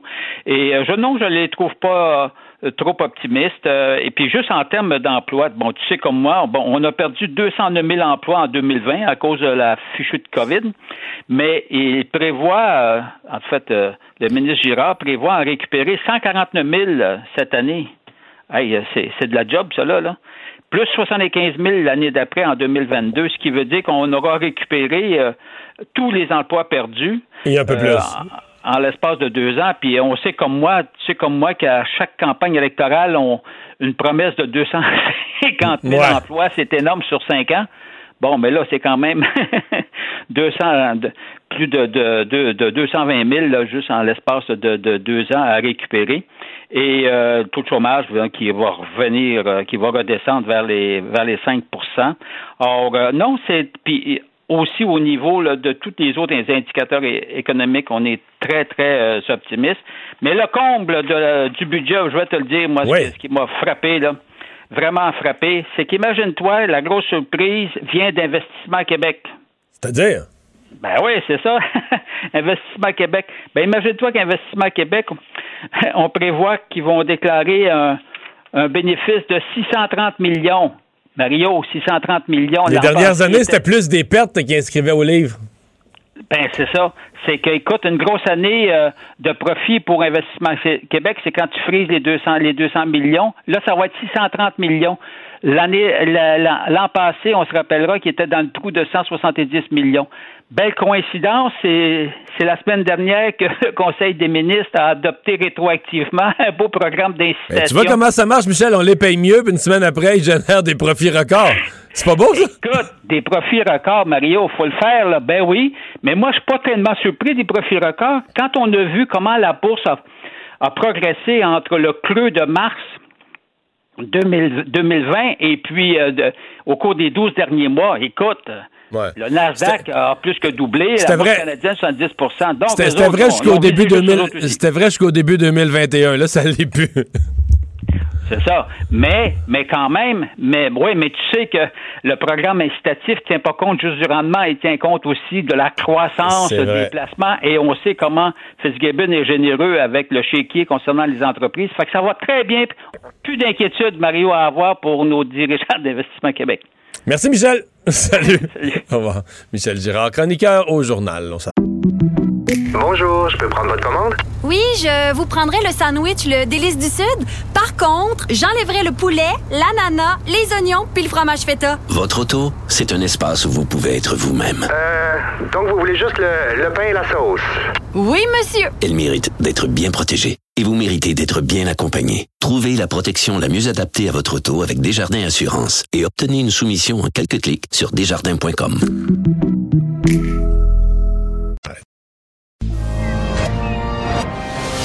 Mario Dumont. un vent d'air frais. Pas étonnant que la politique soit sa deuxième nature. Vous écoutez Mario Dumont et Vincent Dessureau. Alors Vincent, oui, on a parlé euh, du budget en général, des mesures un peu plus précises euh, qui, en, qui en ressortent. Oui, parce que euh, on parle quand même de gros sous, là, évidemment, Oui. dans ce, dans ce budget-là. Évidemment, un des points qu'on surveillait le plus, vous en avez parlé, le retour à, à l'équilibre budgétaire qui est repoussé là, à dans sept ans. Donc, on va dépenser où? ça. T'es pas d'accord? hein, ouais, Non. Parce que tu aurais cru qu'on peut, là. Même avec une année électorale en- qui mais ça, on approche. s'en fout d'une année électorale, ça. Une Ouais, tu sais électorale comment ça marche, tu Mais dois non, être élu. Mais non, mais non, mais non, mais non, mais non. Mais non, mais Je préfère être responsable plutôt que réélu? J'ai jamais été élu non plus. Oui, vrai. tu viens peut-être de découvrir quelque chose. peut-être pour ça. Mais euh, on prévoit une compression quand même. Mais après euh, 2023, donc où là, on irait entre autres couper dans, euh, bon, dans certains programmes. On veut aller euh, co- couper 1,3 milliard par année à partir de 2023-2024. Puis tu trouves que c'est un, c'est un trop petit chiffre. Là. Non, mais c'est Euh, pas la question. La question, c'est que, tu sais, je veux dire, les dépenses cette année, là, ils ont augmenté à un rythme complètement débile. Là. Moi, les dépenses cette année ont augmenté de 15 dans une- d'une année à l'autre, là, à peu près. Là. Et ça, faut, là-dedans, il est supposé avoir des dépenses. pa- Tu sais, la question est celle-là. là. C'est supposé être des dépenses temporaires. Et pour moi, le seul enjeu, c'est quel est le pourcentage des dépenses temporaires qui vont se transformer en permanentes? Il y a des évidentes. Je l'ai dit à Paul Larocque tantôt. Les préposés aux bénéficiaires qu'on a embauchés, on va pas les renvoyer chez eux après Oui. la pandémie. On manquait de monde dans les, CHS dans les CHSLD, on va les garder. et on espère qu'on n'accepte plus ça, ce niveau de service, puis que ça, on Voilà. l'augmente à jamais. Mais à mon avis, il y a un paquet d'autres places où l'État, la machine gouvernementale, va essayer de rendre permanent toutes sortes de mesures temporaires, puis des nouvelles embauches, puis des gens qu'on a embauchés pour la, la- la pandémie, on va essayer de les garder. C'est de même ça marche dans les ministères. On essaie. Et donc, euh, si le gouvernement laisse aller ça, là, il se retrouve avec un paquet de dépenses récurrentes, avec le niveau des dépenses euh, va avoir augmenté euh, sensiblement et pour longtemps. Et c'est ce que je craignais et c'est ce qui est en train d'arriver. Évidemment, on veut investir dans, euh, en fait, de- dans le béton là, et dans des investissements pour repartir l'économie. Donc, on prévoit euh, d'un 4 milliards sur 5 ans pour stimuler l'investissement, la productivité des entreprises.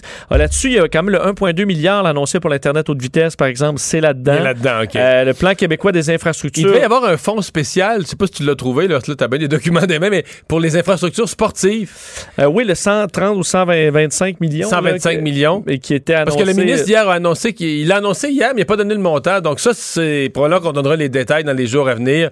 Que les commissions scolaires, ben, que ça s'appelle plus de même, là, les centres de services Ça, scolaires. sur où on va aller mettre euh, cet Ben, argent-là, probablement que les gens pourront faire des demandes pour améliorer des patinoires, des terrains de soccer, des terrains de, de- de toutes sortes. là. Parce que le plan québécois des infrastructures sur 10 ans passe, c'est pas un immense hausse, de 130 à 135 milliards. Euh, et euh, dans les autres dépenses, presque un demi-milliard en logements sociaux. Euh, on veut en créer, euh, fait- créer 5000 logements sociaux euh, et euh, fait accélérer cette construction.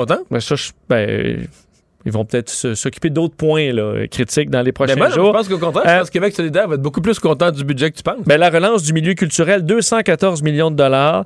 Euh, préserver le patrimoine immobilier, 64. Aider euh, les établissements d'hébergement et, et soutenir les destinations touristiques là, qui ont goûté. Ça fait partie un peu des Ça, mesures. Ça, on se comprend que l'industrie touristique. Moi, je- je- euh, la pandémie, il faut être juste là, avec. La pandémie a frappé inégalement les secteurs. T'as même des secteurs gagnants. T'as des secteurs qui ont, qui ont fait plus d'argent. Ça fait. Et il y a des secteurs qui ont mangé à eux seuls. euh, donc, des entrepreneurs, des petites business qui avaient travaillé fort. Tu sais, En février dernier, en février, il y a, il y a- il y a 13 mois, tout allait bien. Tout à coup, là, ils sont fait frapper par la pandémie. Euh, je comprends qu'on ait une pensée, euh, des mesures ciblées pour eux. Euh, D'ailleurs, pour, pour l'hébergement, c'est quand même 200 millions sur, euh, sur 5 ans. Euh, les nouvelles places en garderie, puis on voit, il y a beaucoup de parents qui sont euh, euh, à bout de ces places qui manquent. 116 millions pour créer de nouvelles places en garderie. C'est ce qu'on trouve. Et un des points d'interrogation, les transferts fédéraux, entre autres en santé, qui sont demandés. On est en, ça, on s'obstine l'entre province et le gouvernement fédéral. Alors ça, on le, on le prévoit qu'il y aura une augmentation, mais il n'est pas nécessairement budgété. là. Alors on espère que ça se règle avec le gouvernement fédéral, mais on n'en est pas encore là. Euh, On peut aller à d'autres nouvelles. Là, il est 29. On nous dit qu'à 30, d'une minute à l'autre, on va avoir le porte-parole de la police de Montréal. Je vous le rappelle, il y aurait arrestation dans le dossier euh, Camara. Fait qu'on est en attente de ça. Euh, bon, euh, ce budget, évidemment, on- c'est pas, pas une chose que le gouvernement a écrit noir sur blanc, mais il s'est caché quelque part dans toutes les, toutes les raccoins du budget. On s'est, on réservé des montants pour augmenter le salaire des employés du secteur public. Mais il y en a déjà qui se préparent à affronter le gouvernement. Là, on avait eu les profs de cégep et là, un autre groupe qui annonce la grève. Oui, 49 000 enseignants, c'est énorme. hein, près de ces, en fait, ces enseignants syndiqués euh, qui sont représentés par la Fédération autonome de l'enseignement déclencheront une grève générale illimitée dès le 31 mai s'il n'y a pas d'avancée qualifiée de significative là, euh, constatée aux tables de négociation. C'est ce qu'on disait euh, chez les neuf syndicats affiliés à la FAE aujourd'hui, disant que c'est un moyen de pression de dernier recours, mais qui vise à répondre à l'attitude qualifiée de contre-productive qu'affiche le gouvernement aux tables de négociation selon la FAE. Donc, euh, bon, on dit que c'est euh, des, bas salaires par rapport à ce qu'on retrouve ailleurs au pays, euh, que le gouvernement n'ayant pas assez aidé avec des services spécialisés, ben, s'est retrouvé à en rajouter sur les épaules des enseignants et que le gouvernement a donc 67 jours pour en arriver à une entente satisfaisante. Sinon, ben, on se retrouvera avec un méchant problème. Donc, une grève en pleine année pandémique dans un calendrier scolaire tout à fait bousculé. Ça, c'est vrai, ça soulève beaucoup de questions sur. Euh, tu sais, tu sais qu'il y a des gens qui se demandent carrément si une grève dans le secteur public devrait être légale. là. Une grève comme celle-là dans le secteur public, disons, c'est assez spécial. On va tout de suite aller rejoindre euh, le porte-parole de la police de Montréal. Rappelez qu'il y a un suspect donc identifié et recherché. On peut aller euh, l'écouter, l'inspecteur. Euh, Concernant le dossier, des- d'importants développements dans le dossier du policier Sanjay Vig, chez nous au service de police de la Ville de Montréal. C'est l'inspecteur euh, qui est porte-parole et conseiller au bureau du directeur qui va s'adresser à vous. Tout d'abord, on va procéder avec une allocution en français et en anglais. Période de questions habituelle comme vous êtes habitués, français-anglais. Et par la suite, s'il y a des demandes d'entrevue, vous viendrez nous voir suivant la période de questions et on s'arrangera pour voir euh, à quel moment on pourra les faire. Alors, euh, je- présentement, je vous présente M. David Shane, inspecteur au SPV. Alors, mesdames et messieurs, bonjour. Les enquêteurs de la section des crimes majeurs du SPVM ont procédé aujourd'hui à l'arrestation du suspect de la tentative de meurtre contre l'agent Sanjay Vig, tentative de meurtre qui est survenue le 28 janvier dernier. On se rappellera qu'à ce moment, euh, l'agent Vig était à compléter une intervention et à ce moment-là, il a été soudainement attaqué par un individu. Alors, depuis ce jour-là, cet individu était en fuite, mais il était également activement recherché par le personnel du SPVM. Le suspect, Ali Nyaroukié, a été arrêté aujourd'hui à Toronto et comparaîtra demain à Montréal. Il fait face à plusieurs chefs d'accusation, tentative de meurtre, avoir déchargé intentionnellement une arme à feu prohibée, avoir désarmé un agent de la paix, voie de fait grave contre agent de la paix et vol de véhicule. Des perquisitions sont également en cours à l'adresse où le suspect a été arrêté et égal- également à d'autres lieux euh, qui ont été fréquentés par le suspect au cours des dernières semaines. Alors, le SPVM tient à remercier le laboratoire de sciences judiciaires et de médecine légale pour leur aide dans ce dossier, ainsi que la police de Toronto, la police régionale de Durham, ainsi que la police provinciale de l'Ontario. On aimerait également souligner la participation de nombreux membres de notre personnel et de plusieurs unités spécialisées du SPVM, de même que celle euh, du poste de quartier 13 à La Salle, ainsi que le poste de quartier 33 à Parc Extension.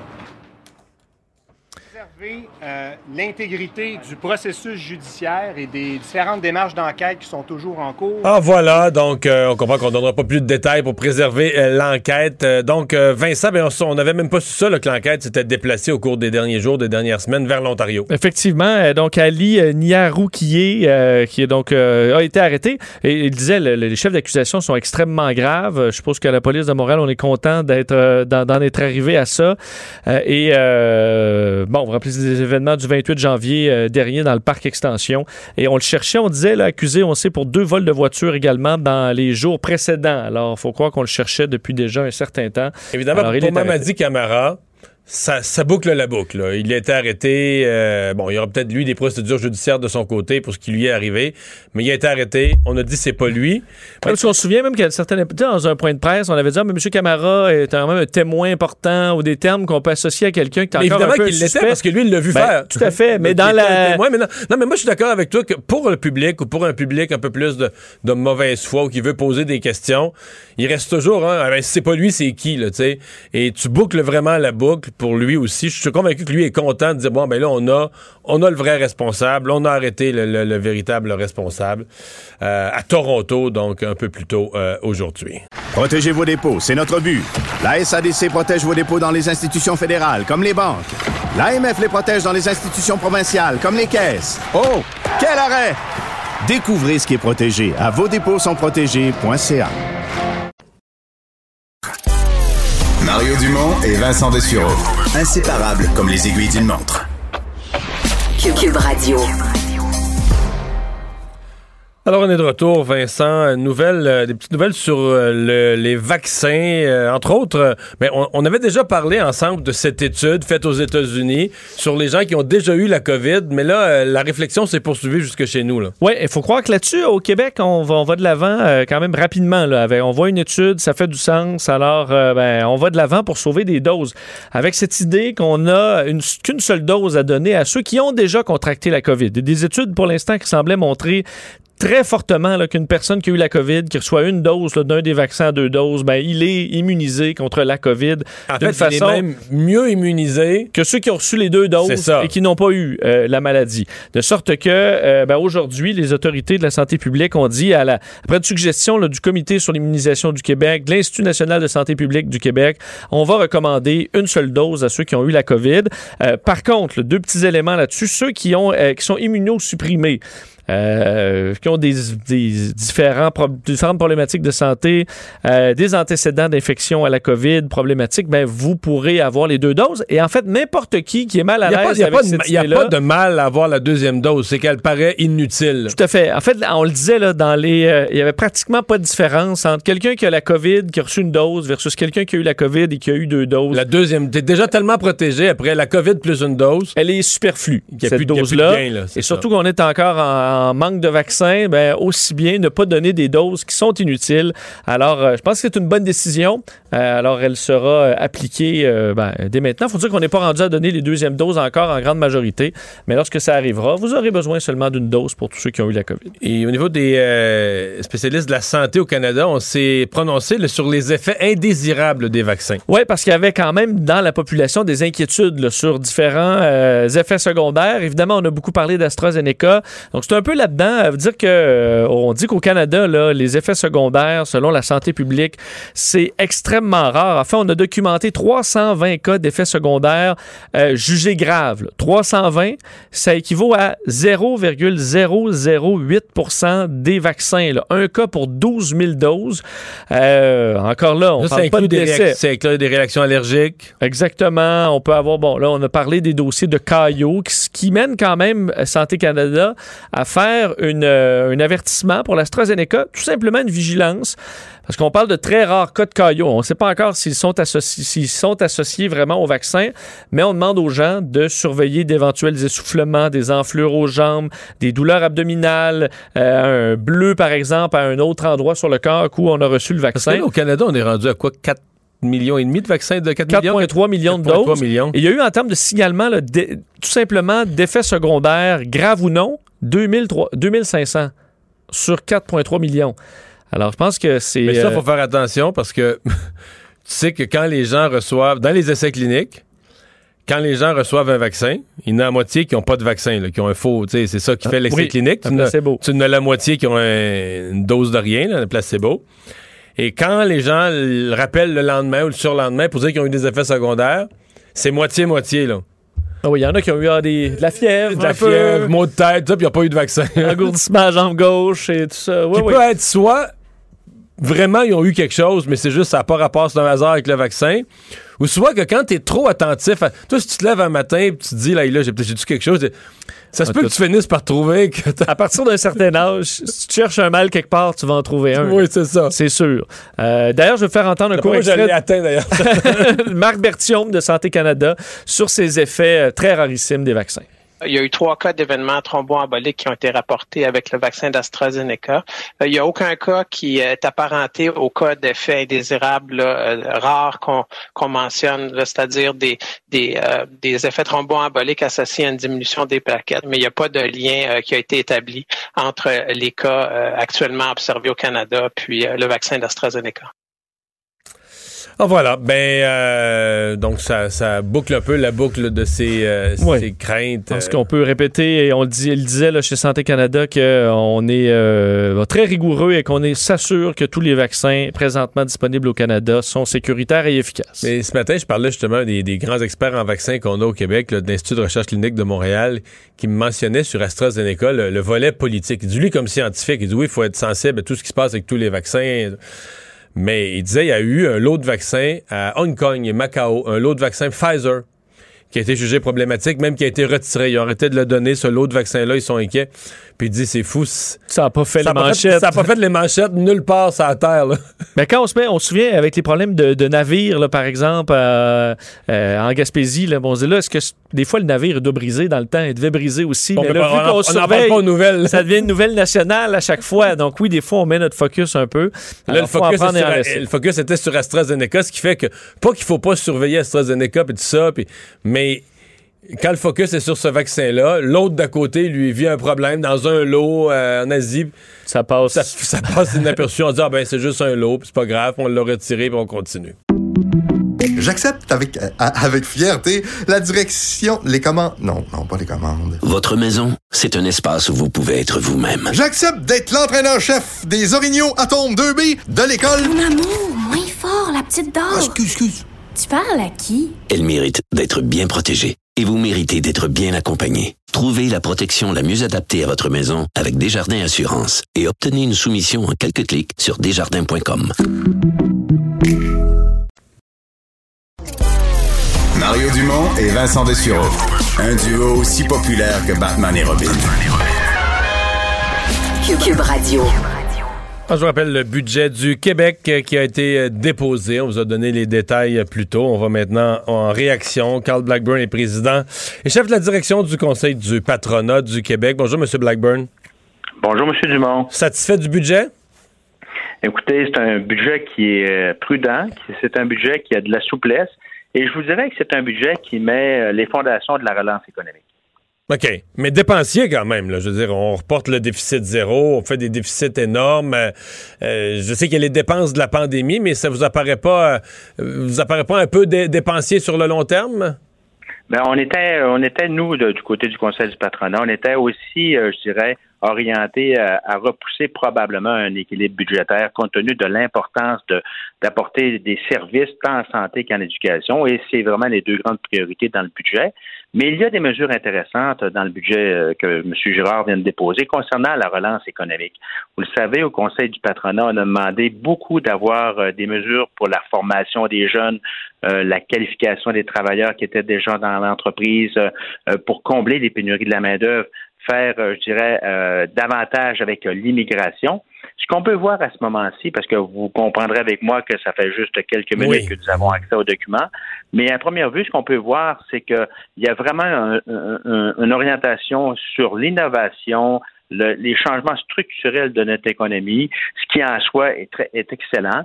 Et en même temps, il y a des mesures pour soutenir aussi les entreprises et le développement économique dans l'ensemble des régions du Québec. Et je vous, je vous dirais que dans ce contexte, c'est euh, en tout cas accueilli de façon très positive de notre côté. Il y a l'aspect de rehaussement de compétences pour les travailleurs qui sont déjà en entreprise et pour lesquels malheureusement je n'ai pas l'information encore à ce moment-ci, mais il est clair que ça faisait partie des, des recommandations du CPQ, à savoir prioriser vraiment la relance économique basée sur la pénurie de main-d'œuvre et des mesures pouvant euh, combler cette pénurie de main-d'œuvre. Alors, on voit des mesures spécifiques à l'éducation. Sur l'immigration, est-ce que le rehaussement de compétences est au rendez-vous tel qu'il devrait l'être? Bon, on, en prendra davantage des connaissances dans les prochaines heures, mais à tout le moins, je pense que c'est un, un budget, c'est un bon budget dans le contexte actuel qui est prudent, qu'il y a une certaine souplesse, qui continue de maintenir les services à la population en étant tourné vers l'avenir. Le budget prévoit euh, une croissance économique euh, solide, là, vraiment très solide. Bon, pour l'année 2001, 2021, pardon, 2022 et suivante. Euh, Est-ce que, parce que je sais souvent les entrepreneurs sont, sont prudents, aiment pas qu'on ait des, des, prévisions économiques trop optimistes, vaut mieux être plus prudent. Les banquiers aussi souvent pensent comme ça, mais est-ce que vous avez l'impression que le gouvernement est trop optimiste ou vous avez, ou vous partagez son optimisme concernant les, euh, les, les prochains mois, les prochaines années au niveau économique? Ben, tout, toutes les statistiques, je dirais, euh, orientent vers une croissance économique qui va être plus forte qu'initialement prévu. Euh, les croissances du PIB que prévoit le ministre sont en deçà de ce que les économistes, je dirais, en général prévoient. On parle de 4, 4,2% alors que dans le monde des économistes, en général, on parle de 5, même de 5,5% de croissance. Donc, euh, je pense qu'il y a une certaine prudence à ce niveau-là, au niveau de la croissance économique que le ministre a inclus dans son budget, mais en même temps, je pense qu'il continue de faire preuve de prudence.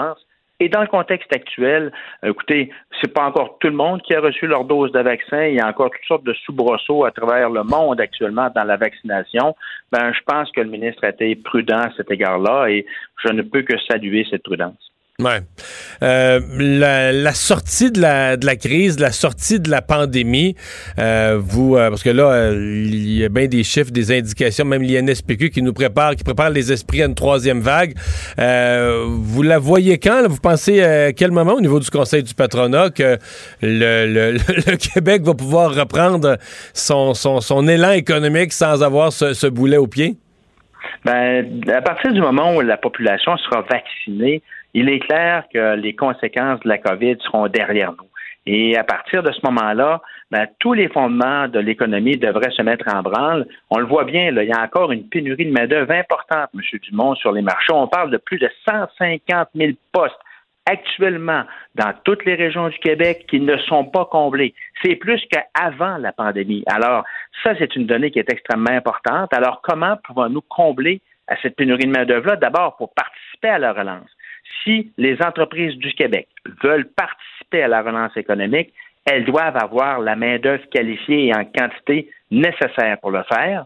Et à première vue, ce que nous retrouvons dans le budget du Québec aujourd'hui, il y a des éléments qui peuvent répondre à cette pénurie de main-d'œuvre-là, mais encore une fois, le diable est dans les détails. Alors, au cours des prochaines heures, on pourra vraiment mieux prendre conscience des mesures annoncées et de considérer si effectivement c'est une réponse qui est forte pour la pénurie de main-d'œuvre pour assurer cette relance économique euh, à auquel tous nous aspirons, bien évidemment.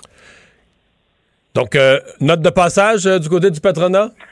Ben écoutez, euh, c'est une note de passage qui est en haut, très fortement en haut de la moyenne. OK. Alors, euh, encore une fois, je me réjouis du budget qui a été dé dé déposé aujourd'hui par le, par le ministre Girard. C'est un budget prudent, avec de la souplesse et qui regarde vers l'avenir. Et je pense qu'on peut dire, sans se tromper, que les fondations d'une relance économique sont maintenant en place.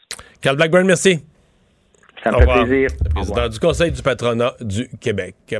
Mais ça, dans les nouvelles, pendant que je parlais à M. Blackburn, il y en a une grosse là, qui vient de tomber dans la région du Bas-Saint-Laurent. Oui, parce qu'on en parlait tantôt, les noses de cas inquiétantes, entre autres dans le milieu scolaire, là, dans cette région, de sorte qu'on vient de recevoir euh, tout juste un communiqué euh, qui parle donc de l'enseignement sera à distance pour toutes les écoles primaires et secondaires du centre de service scolaire de Kamouraska, Rivière-du-Loup, jusqu'au 5 avril. Alors, je vous lis ce qu'on dit. Là, on dit à la suite de l'analyse de l'enquête épidémiologique révélant la présence de variants et le nombre de cas en augmentation, le centre de service scolaire.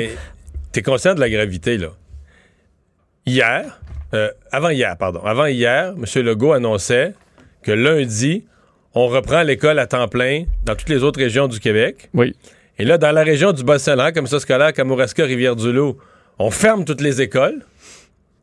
T'as une région où la vaccination a commencé aujourd'hui. Ça veut dire que des gens âgés, là, il n'y en a pas un pas un, pas un, avant trois semaines, il n'y en a pas un qui est protégé. Là. Tout à fait. Et se rappeler que c'est euh, une région qui, où ça se, se querellait pour passer en zone jaune il y a sept jours. Oui.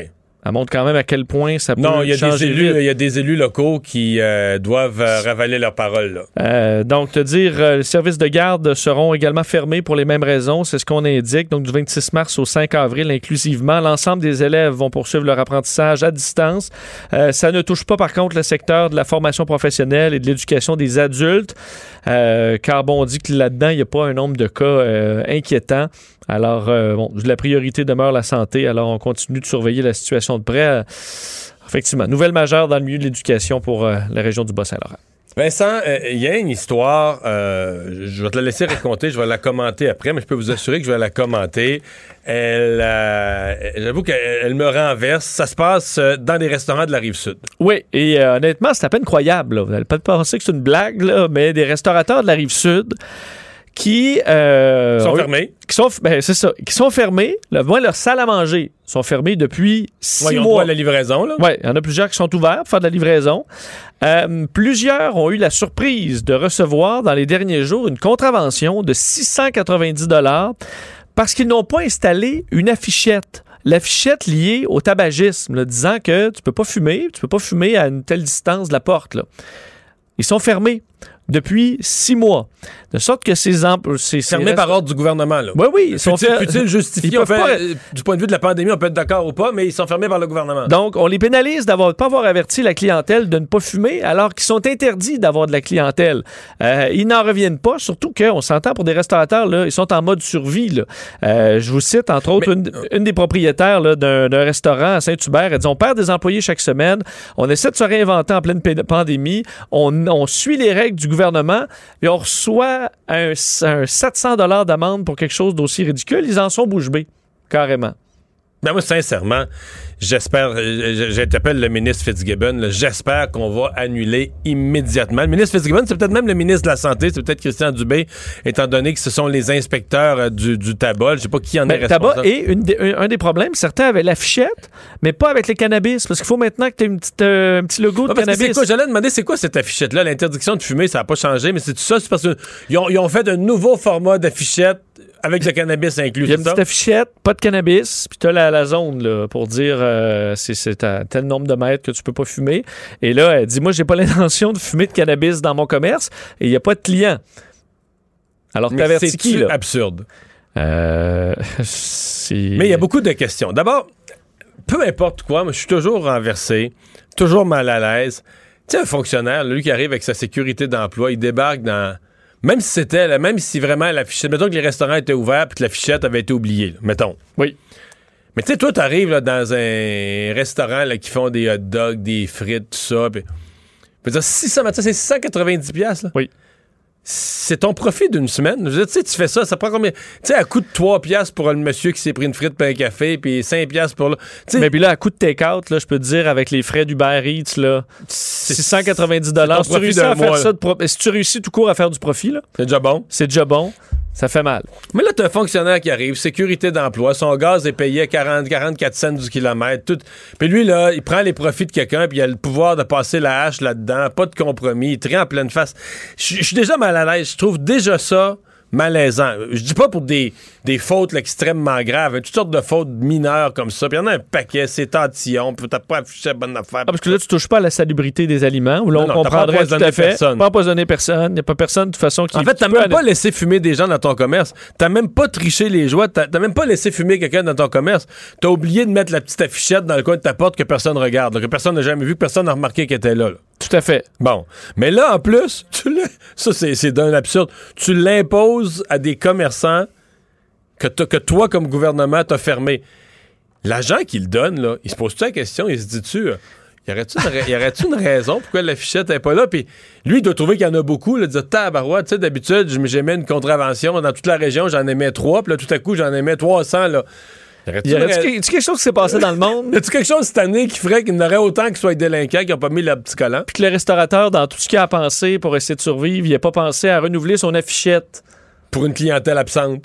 Oui, Pour personne. fume du cannabis. Euh, je comprends la grogne. D'ailleurs, il faut dire. à- à- on- Mais là, je dis, euh, au moins, ces commerçants-là, allez voir vos députés. Là. Allez voir vos députés. Allez, allez chialer au bureau du député, c'est pas gênant. Il y a de- Ouais. quoi aller Au chialer. service de la, à, à Longueuil, on dit qu'on est à vérifier tout ça. On confirmait qu'il y a eu des vérifications et que ça s'est fait, mais on essaie de savoir pourquoi. Ouais. Pas glorieux. non. On s'arrête. Isabelle est en train de vider sa maison qu'elle a vendue grâce à l'accompagnement de l'équipe de Duproprio. Elle quitte avec la fierté d'avoir vendu son espace elle-même. Duproprio, on se dédie à l'espace le plus important de votre vie. Un message d'Espace Proprio, une initiative de Desjardins.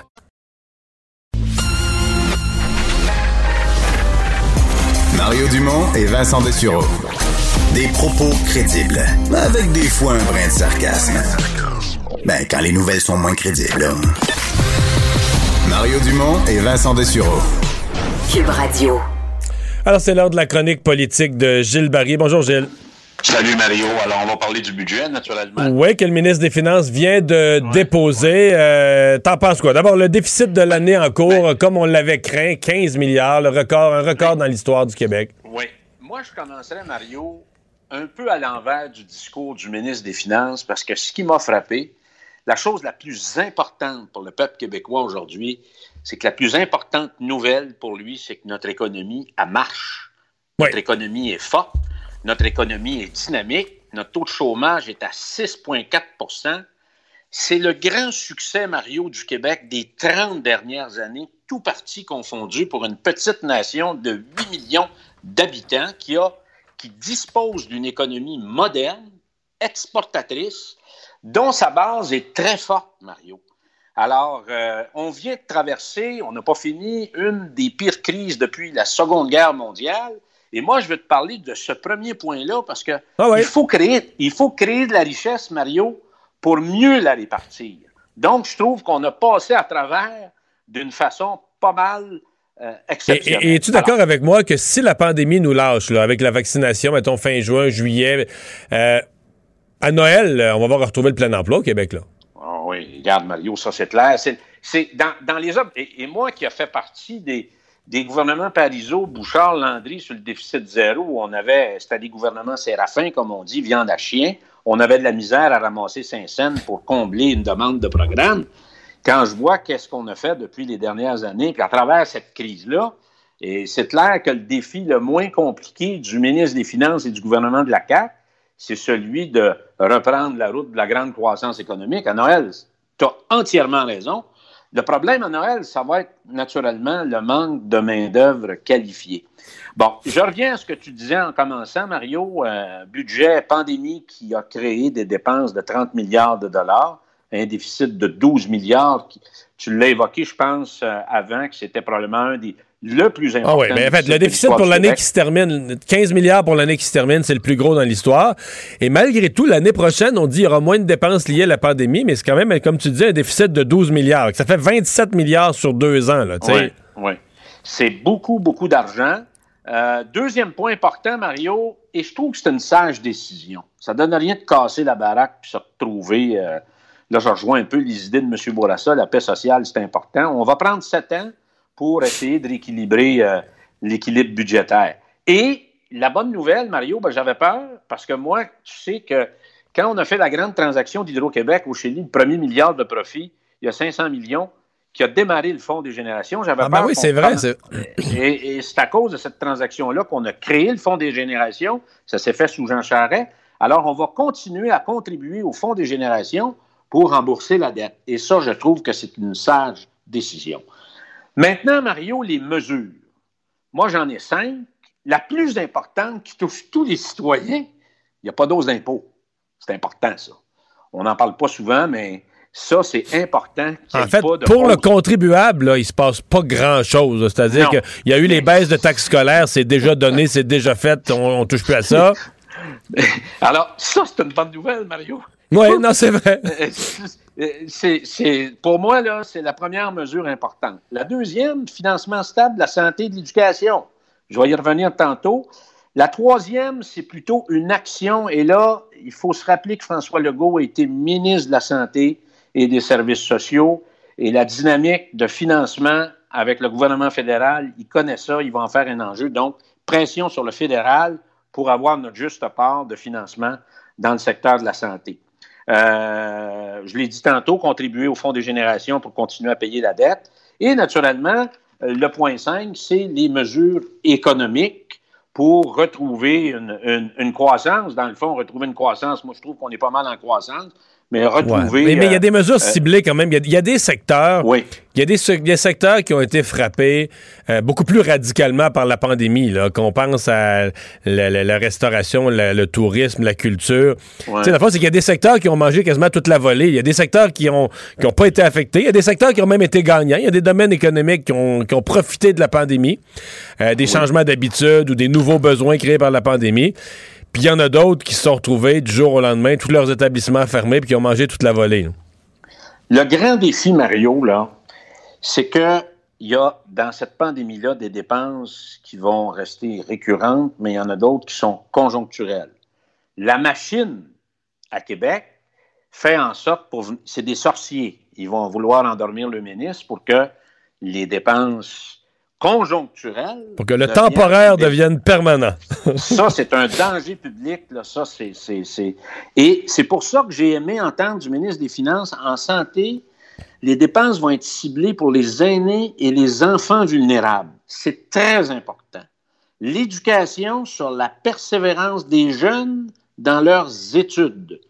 Et l'économie, il y a des affaires assez intéressantes, dont une réduction d'impôts pour les PME parce qu'on veut s'ajuster au taux d'imposition des PME de l'Ontario. Ça, je trouve que c'est très, très important. Et moi, ma mesure, Mario, que j'aime beaucoup, et je trouve que ça a plus de poids que financer un stade de baseball à Montréal, en tout cas actuellement, c'est le 125 millions des infrastructures euh, sportives dans les milieux scolaires au Québec. Ça, il va y avoir ça, de la demande. Là. Il y en a des, des, régions qui veulent avoir un, des meilleures infrastructures, un meilleur terrain de, de, de soccer. Ça, à mon avis, il va y avoir énormément de demandes là-dedans. Et c'est une mesure qui fait du bien. Euh, moi, je pense qu'un des grands défis qu'on devrait avoir comme peuple, comme société après la pandémie, c'est de remettre le Québec en forme, remettre les jeunes en forme. Et je pense qu'on ne devrait pas ménager euh, l'argent pour être en mesure de se donner des bonnes infrastructures, des il l'a dit, des patinoires, des affaires simples, patinoires, des terrains de soccer, des salles d'entraînement, des places pour aller jouer au basket, au volleyball, au baseball. Donc, qu'on ait vraiment euh, ce qu'il faut, qu'on ait une infrastructure qui soit accessible aussi, Mario, dans nos écoles après 4 heures le soir pour que nos jeunes puissent en profiter et, euh, et même les, les différentes communautés euh, locales. Là, il est évident, Mario, que euh, le diable est dans le détail et tout ça, mais en gros, moi, le commentaire que je fais, je reviens à mon premier point. C'est une économie qui est performante, puis qui marche, puis qui est solide, puis qui est dynamique, puis qui crée de la richesse. On va être en mesure de se payer des programmes. Le danger, encore une fois, Mario, même si demain matin, tu remets en temps normal 5 à 10 milliards en santé, je ne suis pas sûr qu'on va régler les problèmes. Et le grand défi de ce gouvernement, qui est très populaire, ça va être d'ouvrir un chantier important pour changer notre façon de faire dans le secteur de la santé. Parce qu'on ne pourra pas, euh, on s'en va vers euh, euh, au-dessus de 50% des impôts et des taxes des Québécois qui vont être consacrés à la santé. Ça monte, ça monte, ça monte. Avec la pandémie, ça monte encore plus. Alors, à un moment donné, on ne pourra pas mettre 60% de nos impôts dans un champ d'activité, puis le reste soit condamné, que ce soit l'agriculture, le ministère des Transports, le ministère de la Culture, le ministère de l'Environnement, le ministère du Tourisme, etc., etc. Donc, c'est un puits sans fond, la santé, parce que personne ne veut mourir, mais à un moment donné, il va falloir y faire face. Alors, et puis c'est des lobbies très forts, ouais. c'est des gens qui ont beaucoup d'influence. Alors, moi, je pense que il va falloir qu'il y ait beaucoup de nerfs, en tout cas, au, au, gouvernement pour être en mesure d'empêcher une glissade. Les vœux ouais. du, du, ministre des Finances sont fort louables, mais il va falloir que ce soit épaulé par euh, l'ensemble de l'équipe politique de François Legault. Gilles, merci beaucoup. Merci, Mario. Le hockey a tellement évolué, les jeunes maintenant, ils ont des skills comme ça se peut pas. Puis ces kids-là, ils rêvent à... François Barry. Un animateur pas comme les autres. Alors bonjour Jean-François. Salut Mario, salut Vincent. Alors, on a eu conférence de presse euh, ce matin de M. Euh, Bergevin euh, qui devait faire. En direct le... de sa cuisine, hein? Oui, oui, qui devait faire le point, mais c'est bien peu de détails, là. Oui, euh, honnêtement, c'était bien différent d'habitude. D'habitude, Marc Bergevin est toujours euh, oui. au, à la petite table avec les, les, derrière les bannières du Canadien et tout et tout. Là, là il était vraiment en direct de sa cuisine. C'était un Zoom très beau chez eux d'ailleurs. Bon, euh. Ben oui, on le félicite. Ainsi que sa Euh, décoratrice. honnêtement, euh, je- je- en fait, je dis ça pour, pour, parler de chez eux, c'est que il y avait un ton différent aujourd'hui, Marc Bergevin, euh, parce que d'habitude, il est quand même assez franc, assez direct, assez carré. Tu sais, il, il- il- il nous, il y a une certaine transparence quand même, euh, Marc Bergevin avec nous. Il dit pas tout, évidemment, mais il, il dit, il répond aux questions avec, euh, avec assez de franchise. Là, il peut rien dire parce que c'est la Ligue nationale qui gère le dossier. Fait qu'il ne pouvait pas dire grand-chose aujourd'hui et ça paraissait qu'il était, contrarié. Je vais y revenir. Donc, la nouvelle qu'on a appris, c'est qu'il y a finalement un joueur qui a testé positif. Euh, je ne sais pas si c'est Armia ou Kotkaniemi, on va le savoir assez vite parce que quand le Canadien va recommencer, celui qui va être absent, c'est celui qui va avoir eu la, la plus longue quarantaine. Euh, cette journée-là, il y a eu d'autres joueurs qui ont testé positif, dont Marc Bergevin. Mais c'était des faux positifs. Quand ils ont passé le deuxième, ça s'est avéré négatif. Alors que le joueur qui, lui, a la COVID, a testé deux fois positif. Donc, on a tout arrêté. C'est une décision de la Ligue nationale de hockey. Euh, euh, à partir de ce moment-là, les joueurs sont, testés, sont invités à rester à la maison. Il y a des suivis qui se font par, euh, Zoom ou virtuellement, etc. Mais il n'y a pas eu d'autres joueurs. Ça, c'est la bonne nouvelle. Pour l'instant, il n'y a pas d'autres joueurs qui ont été contaminés. Et ce qu'on a appris aussi, c'est que c'est un variant. Donc, euh, c'est pas la COVID traditionnelle de base, là, c'est un variant que le joueur a eu.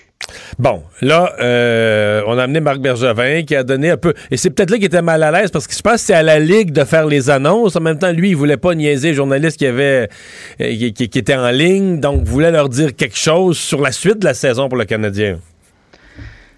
Ouais, si tu veux mon avis, là, ça aurait dû être genre une espèce de point de presse, pas de questions. Tu sais, Marc Bergevin qui parle pendant cinq minutes, qui nous donne les faits, puis ça arrête là. Parce qu'évidemment, tu as ton tour de questions en tant que journaliste. là. Puis là, je blâme pas les journalistes. J'avais été dans la salle à un moment donné, tu fais, bon, il faut que je m'en trouve une, il faut que je m'en trouve une. Il n'y a pas tant de choses à dire. Là. Il y a un gars qui a la COVID, on a eu peur qu'il contamine ses chums, on a, la Ligue a mis tout le monde en quarantaine, puis depuis ce temps-là, il n'y a pas d'autres cas.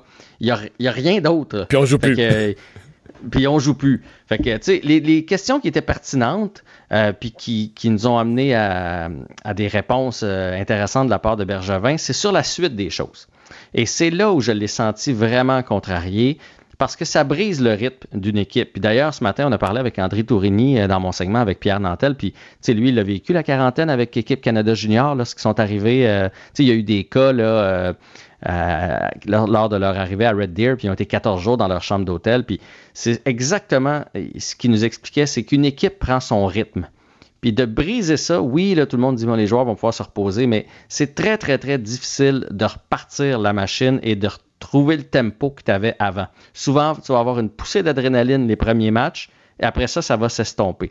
Et ça, ça le dérangeait beaucoup. euh, Mais c'est aussi que le Et- calendrier, même si l'équipe était, mettons, mettons qu'elle roulait pas pire, là, il peut pas, y avoir un certain épuisement entre maintenant puis entre la reprise puis les séries éliminatoires. Là, ils vont jouer euh, quatre matchs de plus. Tu nous racontais déjà à quel point tu avais trouvé l'agenda serré pour le Canadien, le calendrier serré. Là, il va falloir que tu réinsères quatre matchs de plus là-dedans. Là, ils n'ont pas l'air, ça, ça, c'est l'autre affaire qui semblait le contrarier, c'est qu'ils n'ont pas l'air de vouloir étirer la saison. Fait que là, ils vont jouer 25 en 46 soirs. Ça, c'est- énorme là, comme, euh, comme, comme charge de travail. Il y en a qui vont être fatigués, il y en a peut-être qui vont se blesser là-dedans. Euh, on parle qu'ils vont être obligés de faire des 4 en 5. Donc, deux matchs, un match de congé, un soir, un soir de congé, deux autres matchs. Ça, on voit pas ça dans la Ligue nationale d'habitude. Quand tu fais un 3 en 4, après ça, tu respires un petit peu. Ça, ça va être vraiment, vraiment exigeant. euh, pour, pour les joueurs du Canadien, mais pour d'autres équipes aussi en passant, hein, parce que là, euh, ils vont bouger le calendrier des autres équipes. Qu'il n'y a pas eu d'annonce, ça va venir, les autres annonces, mais il y a- les Flames vont voir leur calendrier modifié, les, les, les Oilers, les, euh, les Sénateurs, pour être capable de rentrer les matchs du Canadien à travers tout ça. Mais là, on a quand même, on comprend qu'on a peu de jeux. Est-ce que si, euh, c'est que là, on est à une éclosion, mais il peut en avoir d'autres, est-ce que rendu là, ça va devenir intenable pour la Ligue nationale qui pourrait euh, pas avoir d'autre choix que de couper une partie de la saison? Ben, euh, ou, ou- ou y aller euh, étirer d'une semaine ou y aller au pourcentage. là. Moi, je vous le dis Ouais. depuis le début de l'année, j'ai l'impression que c'est comme ça que ça va finir. Parce que là, on a encore un certain jeu. Mais s'il fallait qu'il y en ait. Mettons que le Canadien, là, il y en a une autre éclosion dans trois semaines ou dans un ça. mois ou c'est une, ou c'est une autre équipe. Et là, il n'y en aura plus de jeu pour la Ligue nationale de hockey. Fait que je, je me croise les doigts, là, mais j'ai un gros, gros doute parce que, tu sais, on parle beaucoup du Canadien, puis euh, je lisais tantôt que les Oilers, présentement, là, ils ont le même constat d'avoir peur de perdre du rythme, eux autres aussi. Là. Ils n'ont pas la COVID, mais ils sont pognés à Mais là, Montréal. ouais, ça sont restés à Montréal. Je pensais qu'elle allait retourner chez eux. Ben, ils jouent samedi-dimanche contre Toronto. Fait que là, le calcul qu'ils ont fait, ils ont su ça lundi. Là, ils savaient pas trop, ça se peut que le match soit joué mardi. Donc, dans le fond, ils ont su mardi qu'il n'y avait pas de rencontre. Fait que là, tu te dis, on retourne à Edmonton, décalage horaire, etc. On arrive Ouais, mercredi, puis vendredi, on revient à Toronto. Ça n'avait pas de bon sens. Donc, ils ont décidé de passer la semaine à Montréal. Donc, ça se peut qu'on les croise en marchant dans le vieux Montréal, ça se peut qu'on croise des Oilers là, qui prennent l'air. Oui, oui, mais c'est à peu près tout ce qu'ils ont le droit de faire. hein. Le protocole, c'est exactement ce que les joueurs expliquaient. Le protocole est très serré. Les joueurs n'ont pas le droit là, de sortir puis de faire toutes sortes d'affaires.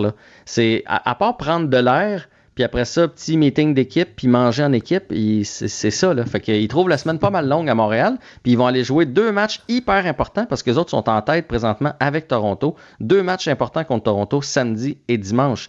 Puis ces matchs-là, ils vont devoir les reprendre eux autres aussi, donc ils les ajoutent dans leur euh, calendrier. Mais eux, ils que ça peuvent sera pas pratiquer. évident.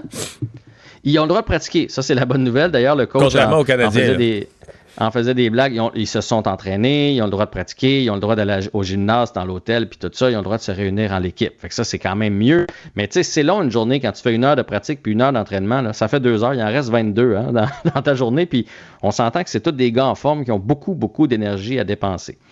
Tantôt, je vous parlais de Marc Bergevin qui craint un peu ce qui s'en vient. Vous irez lire, c'est sur le site du Journal euh, de Montréal et je pense aussi de TVA Sport, euh, Michel, Berge- Michel euh, Terrien qui parle des Flyers qui ont eu des cas de COVID un peu similaires aux Canadiens du 8 au 17 février. Ça a commencé avec deux joueurs et en bout de ligne, eux autres, c'est sept joueurs qui ont eu la COVID. Mais entre vous puis moi, ça ne change rien. À partir du moment où l'équipe est arrêtée, le Canadien, il y en aurait deux, il y en aurait quatre, il y en aurait cinq. C'est le même, c'est le même congé. Là. Euh, et ce qui s'est passé, il était 8, 3 et 2 avant la COVID. Et depuis la COVID, sont 7, 9 et 2. Donc, Ils ont mangé des volets épouvantables. là. Ils ont mangé des volets, un 9-0 contre les, contre les Rangers. Donc, ils, ils ont de la misère à retrouver leur rythme. Les autres équipes, eux autres, ne l'avaient pas perdu. Et ce que Michel Terrien dit textuellement, c'est on a un horaire de fou. Non seulement ils jouent plusieurs matchs, mais tu as des voyages à travers tout ça. T'as des... Tu sais, nous autres, on les voit pas arriver à l'hôtel, puis s'installer, puis après ça, aller s'entraîner. Puis. Il dit c'est un horaire de fou. Surtout que euh, ben, autres se promènent un peu moins. Ils sont dans une division euh, où les équipes sont un peu plus rapprochées. Mais euh, selon lui, ce qui, explique la, la baisse de régime des Flyers, c'est le fait qu'ils ont eu la COVID. Hmm. La vie millionnaire est moins intéressante quand même aussi, rendu là. Euh, un mot sur le CF Montréal qui espère, là, on est dans, on a l'impression qu'on entre en troisième vague, mais euh, espère jouer à Montréal en- à la fin du mois de juin. Oui, euh, le CF Montréal qui est qui- dans son calendrier, dans le calendrier de la Ligue, si on va voir comme il faut dans la MLS, euh, les premiers matchs euh, à domicile du CF Montréal, c'est inscrit qu'il joue à Fort Lauderdale. Mais à partir du mois de juin, c'est écrit domicile à, à déterminer. Donc, on se garde la porte que peut-être, à partir du mois de juin, il pourrait y avoir une ouverture pour venir présenter des matchs ici à Montréal. Donc, les autres équipes auraient le droit de traverser les frontières. C'est ce qu'on prévoit du côté de CF Montréal. J'imagine qu'ils ont eu des discussions avec la santé publique. Au pire, ils vont rester là-bas, là. mais au moins, il y a quand même une opportunité, peut-être pour les joueurs, pour les familles, et qui sait, éventuellement, peut-être au cours de l'été, pour des partisans. Et pendant qu'on est là-dedans, pendant qu'on est dans la santé publique, il y a aussi une rumeur qui a l'air de se confirmer, là, mais je, je vais quand même utiliser un si, mais c'est pas mal partout. Euh, la période de quarantaine pour les joueurs euh, transigés euh, ou les joueurs qu'on ferait venir, comme par exemple Cole Caulfield qui s'en viendrait des États-Unis, passerait de 14 à 7 jours. Oh. Donc, le gouvernement du Canada aurait donné son accord. Fait que si Marc Bergevin veut faire une transaction dans Ça les aide. deux prochaines Ouais. semaines, C'est plus flexible. au lieu que Ouais. le joueur, a- au lieu de le perdre pour 14 jours quand il arrive, ben là, ce serait 7 jours. Fait que ça, c'est quand même, tu sais, c'est trois parties à peu près, là. Fait que ça, ça a bien du bon sens. C'est pas confirmé, mais ça sent ça, là. Et la flamme olympique, euh, parce qu'on est quand même dans une année olympique, euh, la flamme a commencé son, son trajet? Ouais, puis je sais pas pour vous autres, mais moi, ça n'a pas le même engouement. On dirait que la Non. flamme, là. Ouais, Là, D'ailleurs, la- la- ce que je comprends, c'est que le public qui peut assister aux Olympiques va être strictement japonais. Oui, mais ils ont promis d'encourager tout le monde, hein? Ils ont promis d'applaudir tout le monde. Ils sont tellement polis. Oui, c'est Ouais. vrai. Mais donc, elle est partie pour 121 jours de Fukushima jusqu'à Tokyo. Le lancement s'est fait euh, sans public, évidemment. Donc, euh, c'est des athlètes qui sont partis avec la flamme. Mais je sais pas, je regardais ça, puis j'ai fait, hey, là, cette année, là, les Olympiques, je, je, je comprends pour les athlètes, là, puis je leur souhaite le mieux, mais moi, j'ai pas énormément d'intérêt. Mais moi, je me relie à Vincent. C'est vrai que s'il y a un peuple sur Terre que si tu leur demandes d'encourager équitablement tous les athlètes, il y a une chance qu'ils soient assez disciplinés pour À la, à la minute près d'applaudissements. Ce sont les Japonais. On s'arrête.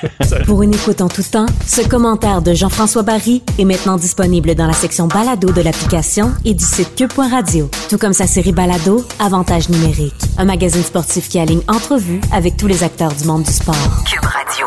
William et Sébastien ont enfin trouvé le condo de leur rêve. Ils l'ont acheté avec l'aide d'une courtière immobilière recommandée par Confia. Parmi les courtiers qui leur ont été proposés, William et Sébastien ont choisi de faire affaire avec Hélène. Elle connaissait bien le quartier et d'emblée, elle a compris leurs besoins. Ça a tout de suite cliqué. Mais quand même pas autant qu'entre William et Sébastien. Confia, on se dédie à l'espace le plus important de votre vie. Confia fait partie d'Espace Proprio, une initiative de Desjardins. Mario Dumont et Vincent Dessureau. Joignez-vous à la discussion. Appelez ou textez le 187 Cube Radio 1877 827 2346. Cube Radio. Cube Radio. En direct à LCN.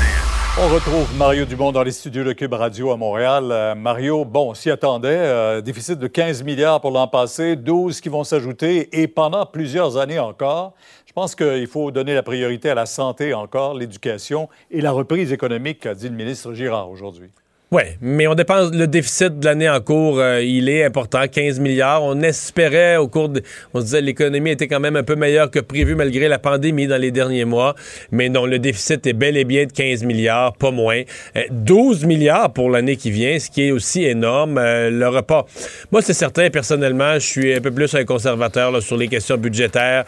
Euh, J'aurais aimé qu'on réussisse à revenir. La loi, la loi sur l'équilibre budgétaire qu'on s'est donné au Québec prévoit un retour euh, sur 5 à l'équilibre. Le gouvernement prévoit que l'économie va être bonne, même très bonne, dès qu'on va être sorti de la pandémie.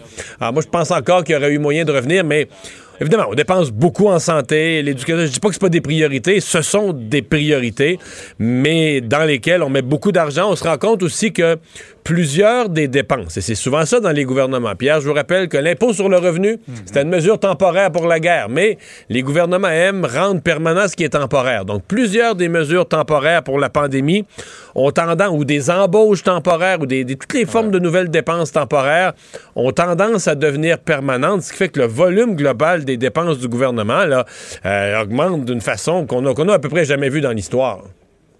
Euh, On parle de milliards même d'augmentation, là, parce que ça s'additionne rapidement. Il y a beaucoup d'argent dans ce budget-là encore. Euh, euh, plusieurs se demandent, est-ce qu'on investit aux bons endroits? La réponse que je serais tenté de donner, Pierre, c'est, c'est oui, parce qu'on investit partout. On met tellement beaucoup d'argent dans beaucoup de domaines qu'on finit par investir aux bons endroits. Il n'y a pas de doute. Là. Il faut d'abord, la, la pandémie, il faut s'en occuper. Personne ne va souhaiter qu'on ne mène pas à terme la campagne de vaccination ou qu'on coupe dans l'équipement de protection euh, du personnel à ce moment-ci. Donc, il y a des dépenses inhérentes à la pandémie. On investit beaucoup, beaucoup, beaucoup en santé, beaucoup pour nos aînés, évidemment traumatisés parce qu'on a vécu dans les CHSLD, euh, le maintien à domicile. Donc, ce sont des investissements, il y en a une c'est des investissements qui sont, euh, qui sont justifiés.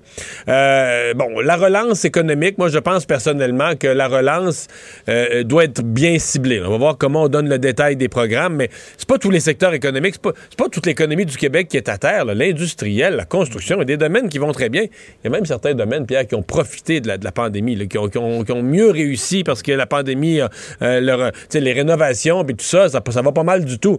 Par contre, le tourisme. Ils ont mangé une volée terrible, puis ils n'ont rien demandé. Donc, euh, la culture, les spectacles, euh, la restauration. Donc, il y a certains secteurs qui ont mangé euh, tout le coût de la pandémie ou une grosse partie du coût de la pandémie. Je pense qu'il est normal que pour eux, il y ait des aides, des aides ciblées. Et, tous les, évidemment, tout, tout ce qui est tombé au niveau de la santé, on pense l'aide psychologique, euh, la violence faite aux femmes, tout ça aussi, on, on déplore aujourd'hui dans, dans ces différents groupes qu'il n'y ait pas assez d'argent encore pour relancer et permettre de donner toutes les ressources. Mais la violence faite aux femmes, Pierre, je pense que la, la crise de cette semaine est arrivée après que le budget soit imprimé. J'ai hâte d'entendre dans les jours à venir. Je serais pas surpris que des membres du gouvernement disent que dans les marges de manœuvre qui sont inclus dans le budget, dans différents programmes de services sociaux et autres, on puisse aller dégager des sommes supplémentaires pour la violence faite aux femmes. Moi, ça m'apparaîtrait tout à fait approprié de le faire. Oui, d'ailleurs, le ministre a dit si les ressources nécessaires euh, sont nécessaires, pardon, ah ben, on va trouver l'argent qu'il faut dans, dans, les différents budgets. Euh, maintenant, Ottawa, la vérificatrice générale en avait long à reprocher au gouvernement fédéral dans sa gestion de la pandémie. Ouais. Mais parfois, la vérificatrice générale nous apprend des choses. Euh, elle ouvre une boîte de Pandore, quelque chose qu'on n'était pas au courant, puis on découvre. Dans ce cas-ci, c'est vraiment des impressions euh, qu'on avait, des observations qu'on avait sur la PCU, sur le manque de contrôle, sur la facilité de la fraude, sur la gestion de la frontière, de la quarantaine au départ, les gens qui revenaient de voyage, que c'était du gros n'importe quoi, euh, que les membres les, au gouvernement, on savait pas exactement, on faisait pas le suivi. les gens respectent. Même des gens qui le disaient, là, ils étaient à l'aéroport, puis ils disaient aux agents, on la respectera pas, votre quarantaine. Et là, on les mettait comme euh, des personnes à risque, puis on appelait la police, puis la police, dans certains cas, y allait même pas. Donc, il fait que c'est une gestion laxiste, euh, pas très sérieuse des retours à la frontière, qui a été une contribution. Au départ de la pandémie, c'était une contribution énorme à faire arriver les, premiers cas qui se sont multipliés par la suite. Donc, euh, oui, un jugement là, sévère où la vérificatrice générale confirme des impressions qu'on avait, euh, bon, qui, euh, dans le cas de la, gestion de la frontière, je pense, vont mener à, des débats politiques qui vont se, qui vont se poursuivre. L'autre affaire, ça aussi, on s'en doutait, c'est qu'on prenait peu, peut-être parce que le H1N1 puis tout ça, ça avait été un petit peu, ça restait toujours un peu moins pire que prévu. Euh, on s'est mis à prendre à la légère la notion de pandémie, à pas investir correctement, comme pas prendre ça comme quelque chose d'une menace sérieuse. Puis là, on s'est fait ramasser solide cette fois-ci, puis on n'était pas prêt. Mario, merci. On vous écoute euh, dès 10 h demain sur LCN. Au revoir. Enfin, ça, c'était une émission très euh, chargée. Rappelons quelques-unes des grosses nouvelles, notamment une euh, du service de police de la ville de Montréal. Oui, comme quoi on, a on aurait finalement arrêté l'homme, euh, fait le, véritable suspect dans l'affaire de l'attaque violente envers le policier Sanjay Vig. Alors, il s'agit de Ali Nyaroukié, 21 ans, qui était recherché en vertu d'un mandat d'arrestation pour le rôle dans cet événement du 28 janvier.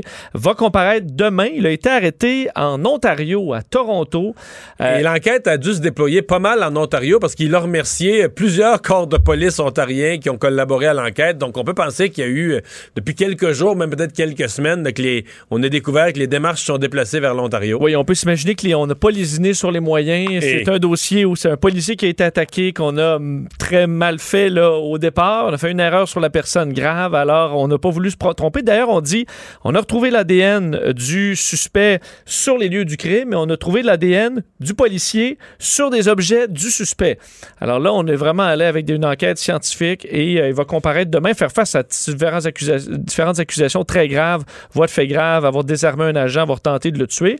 Euh, alors, euh, semble que ce soit un dénouement dans ce dossier. Et concernant la pandémie, la journée a commencé ce matin avec des chiffres qui étaient assez mauvais, assez mauvais pour plusieurs régions et la journée se termine avec une grosse nouvelle au Bas-Saint-Laurent. Oui, devant la hausse des cas et de variants aussi il faut dire, dans le Bas-Saint-Laurent, le centre de service scolaire de Kamouraska Rivière-du-Loup annonce la fermeture de toutes ses écoles primaires et secondaires jusqu'au 5 avril inclusivement. Jusqu'après Pâques. Une vingtaine d'écoles jusqu'après Pâques. Euh, évidemment, on est très inquiet de la situation là-bas et c'est par euh, en raison de l'enquête épidémiologique. Là, où on le savait déjà, on a vraiment ciblé euh, le réseau scolaire. Ça touche pas par contre l'apprentissage pour faire la formation professionnelle, formation aux adultes qui n'étaient pas touchés. Alors vraiment, il faudra augmenter son niveau de vigilance, non seulement au Bas-Saint-Laurent, mais dans plusieurs régions qui ont un mauvais bilan aujourd'hui. Merci Vincent. Merci à vous d'avoir été euh, avec nous pour ces deux heures. On se donne rendez-vous pour une autre, la dernière de la semaine, demain 15h30. Sophie Durocher qui s'en vient. Bonne soirée. Cube Radio.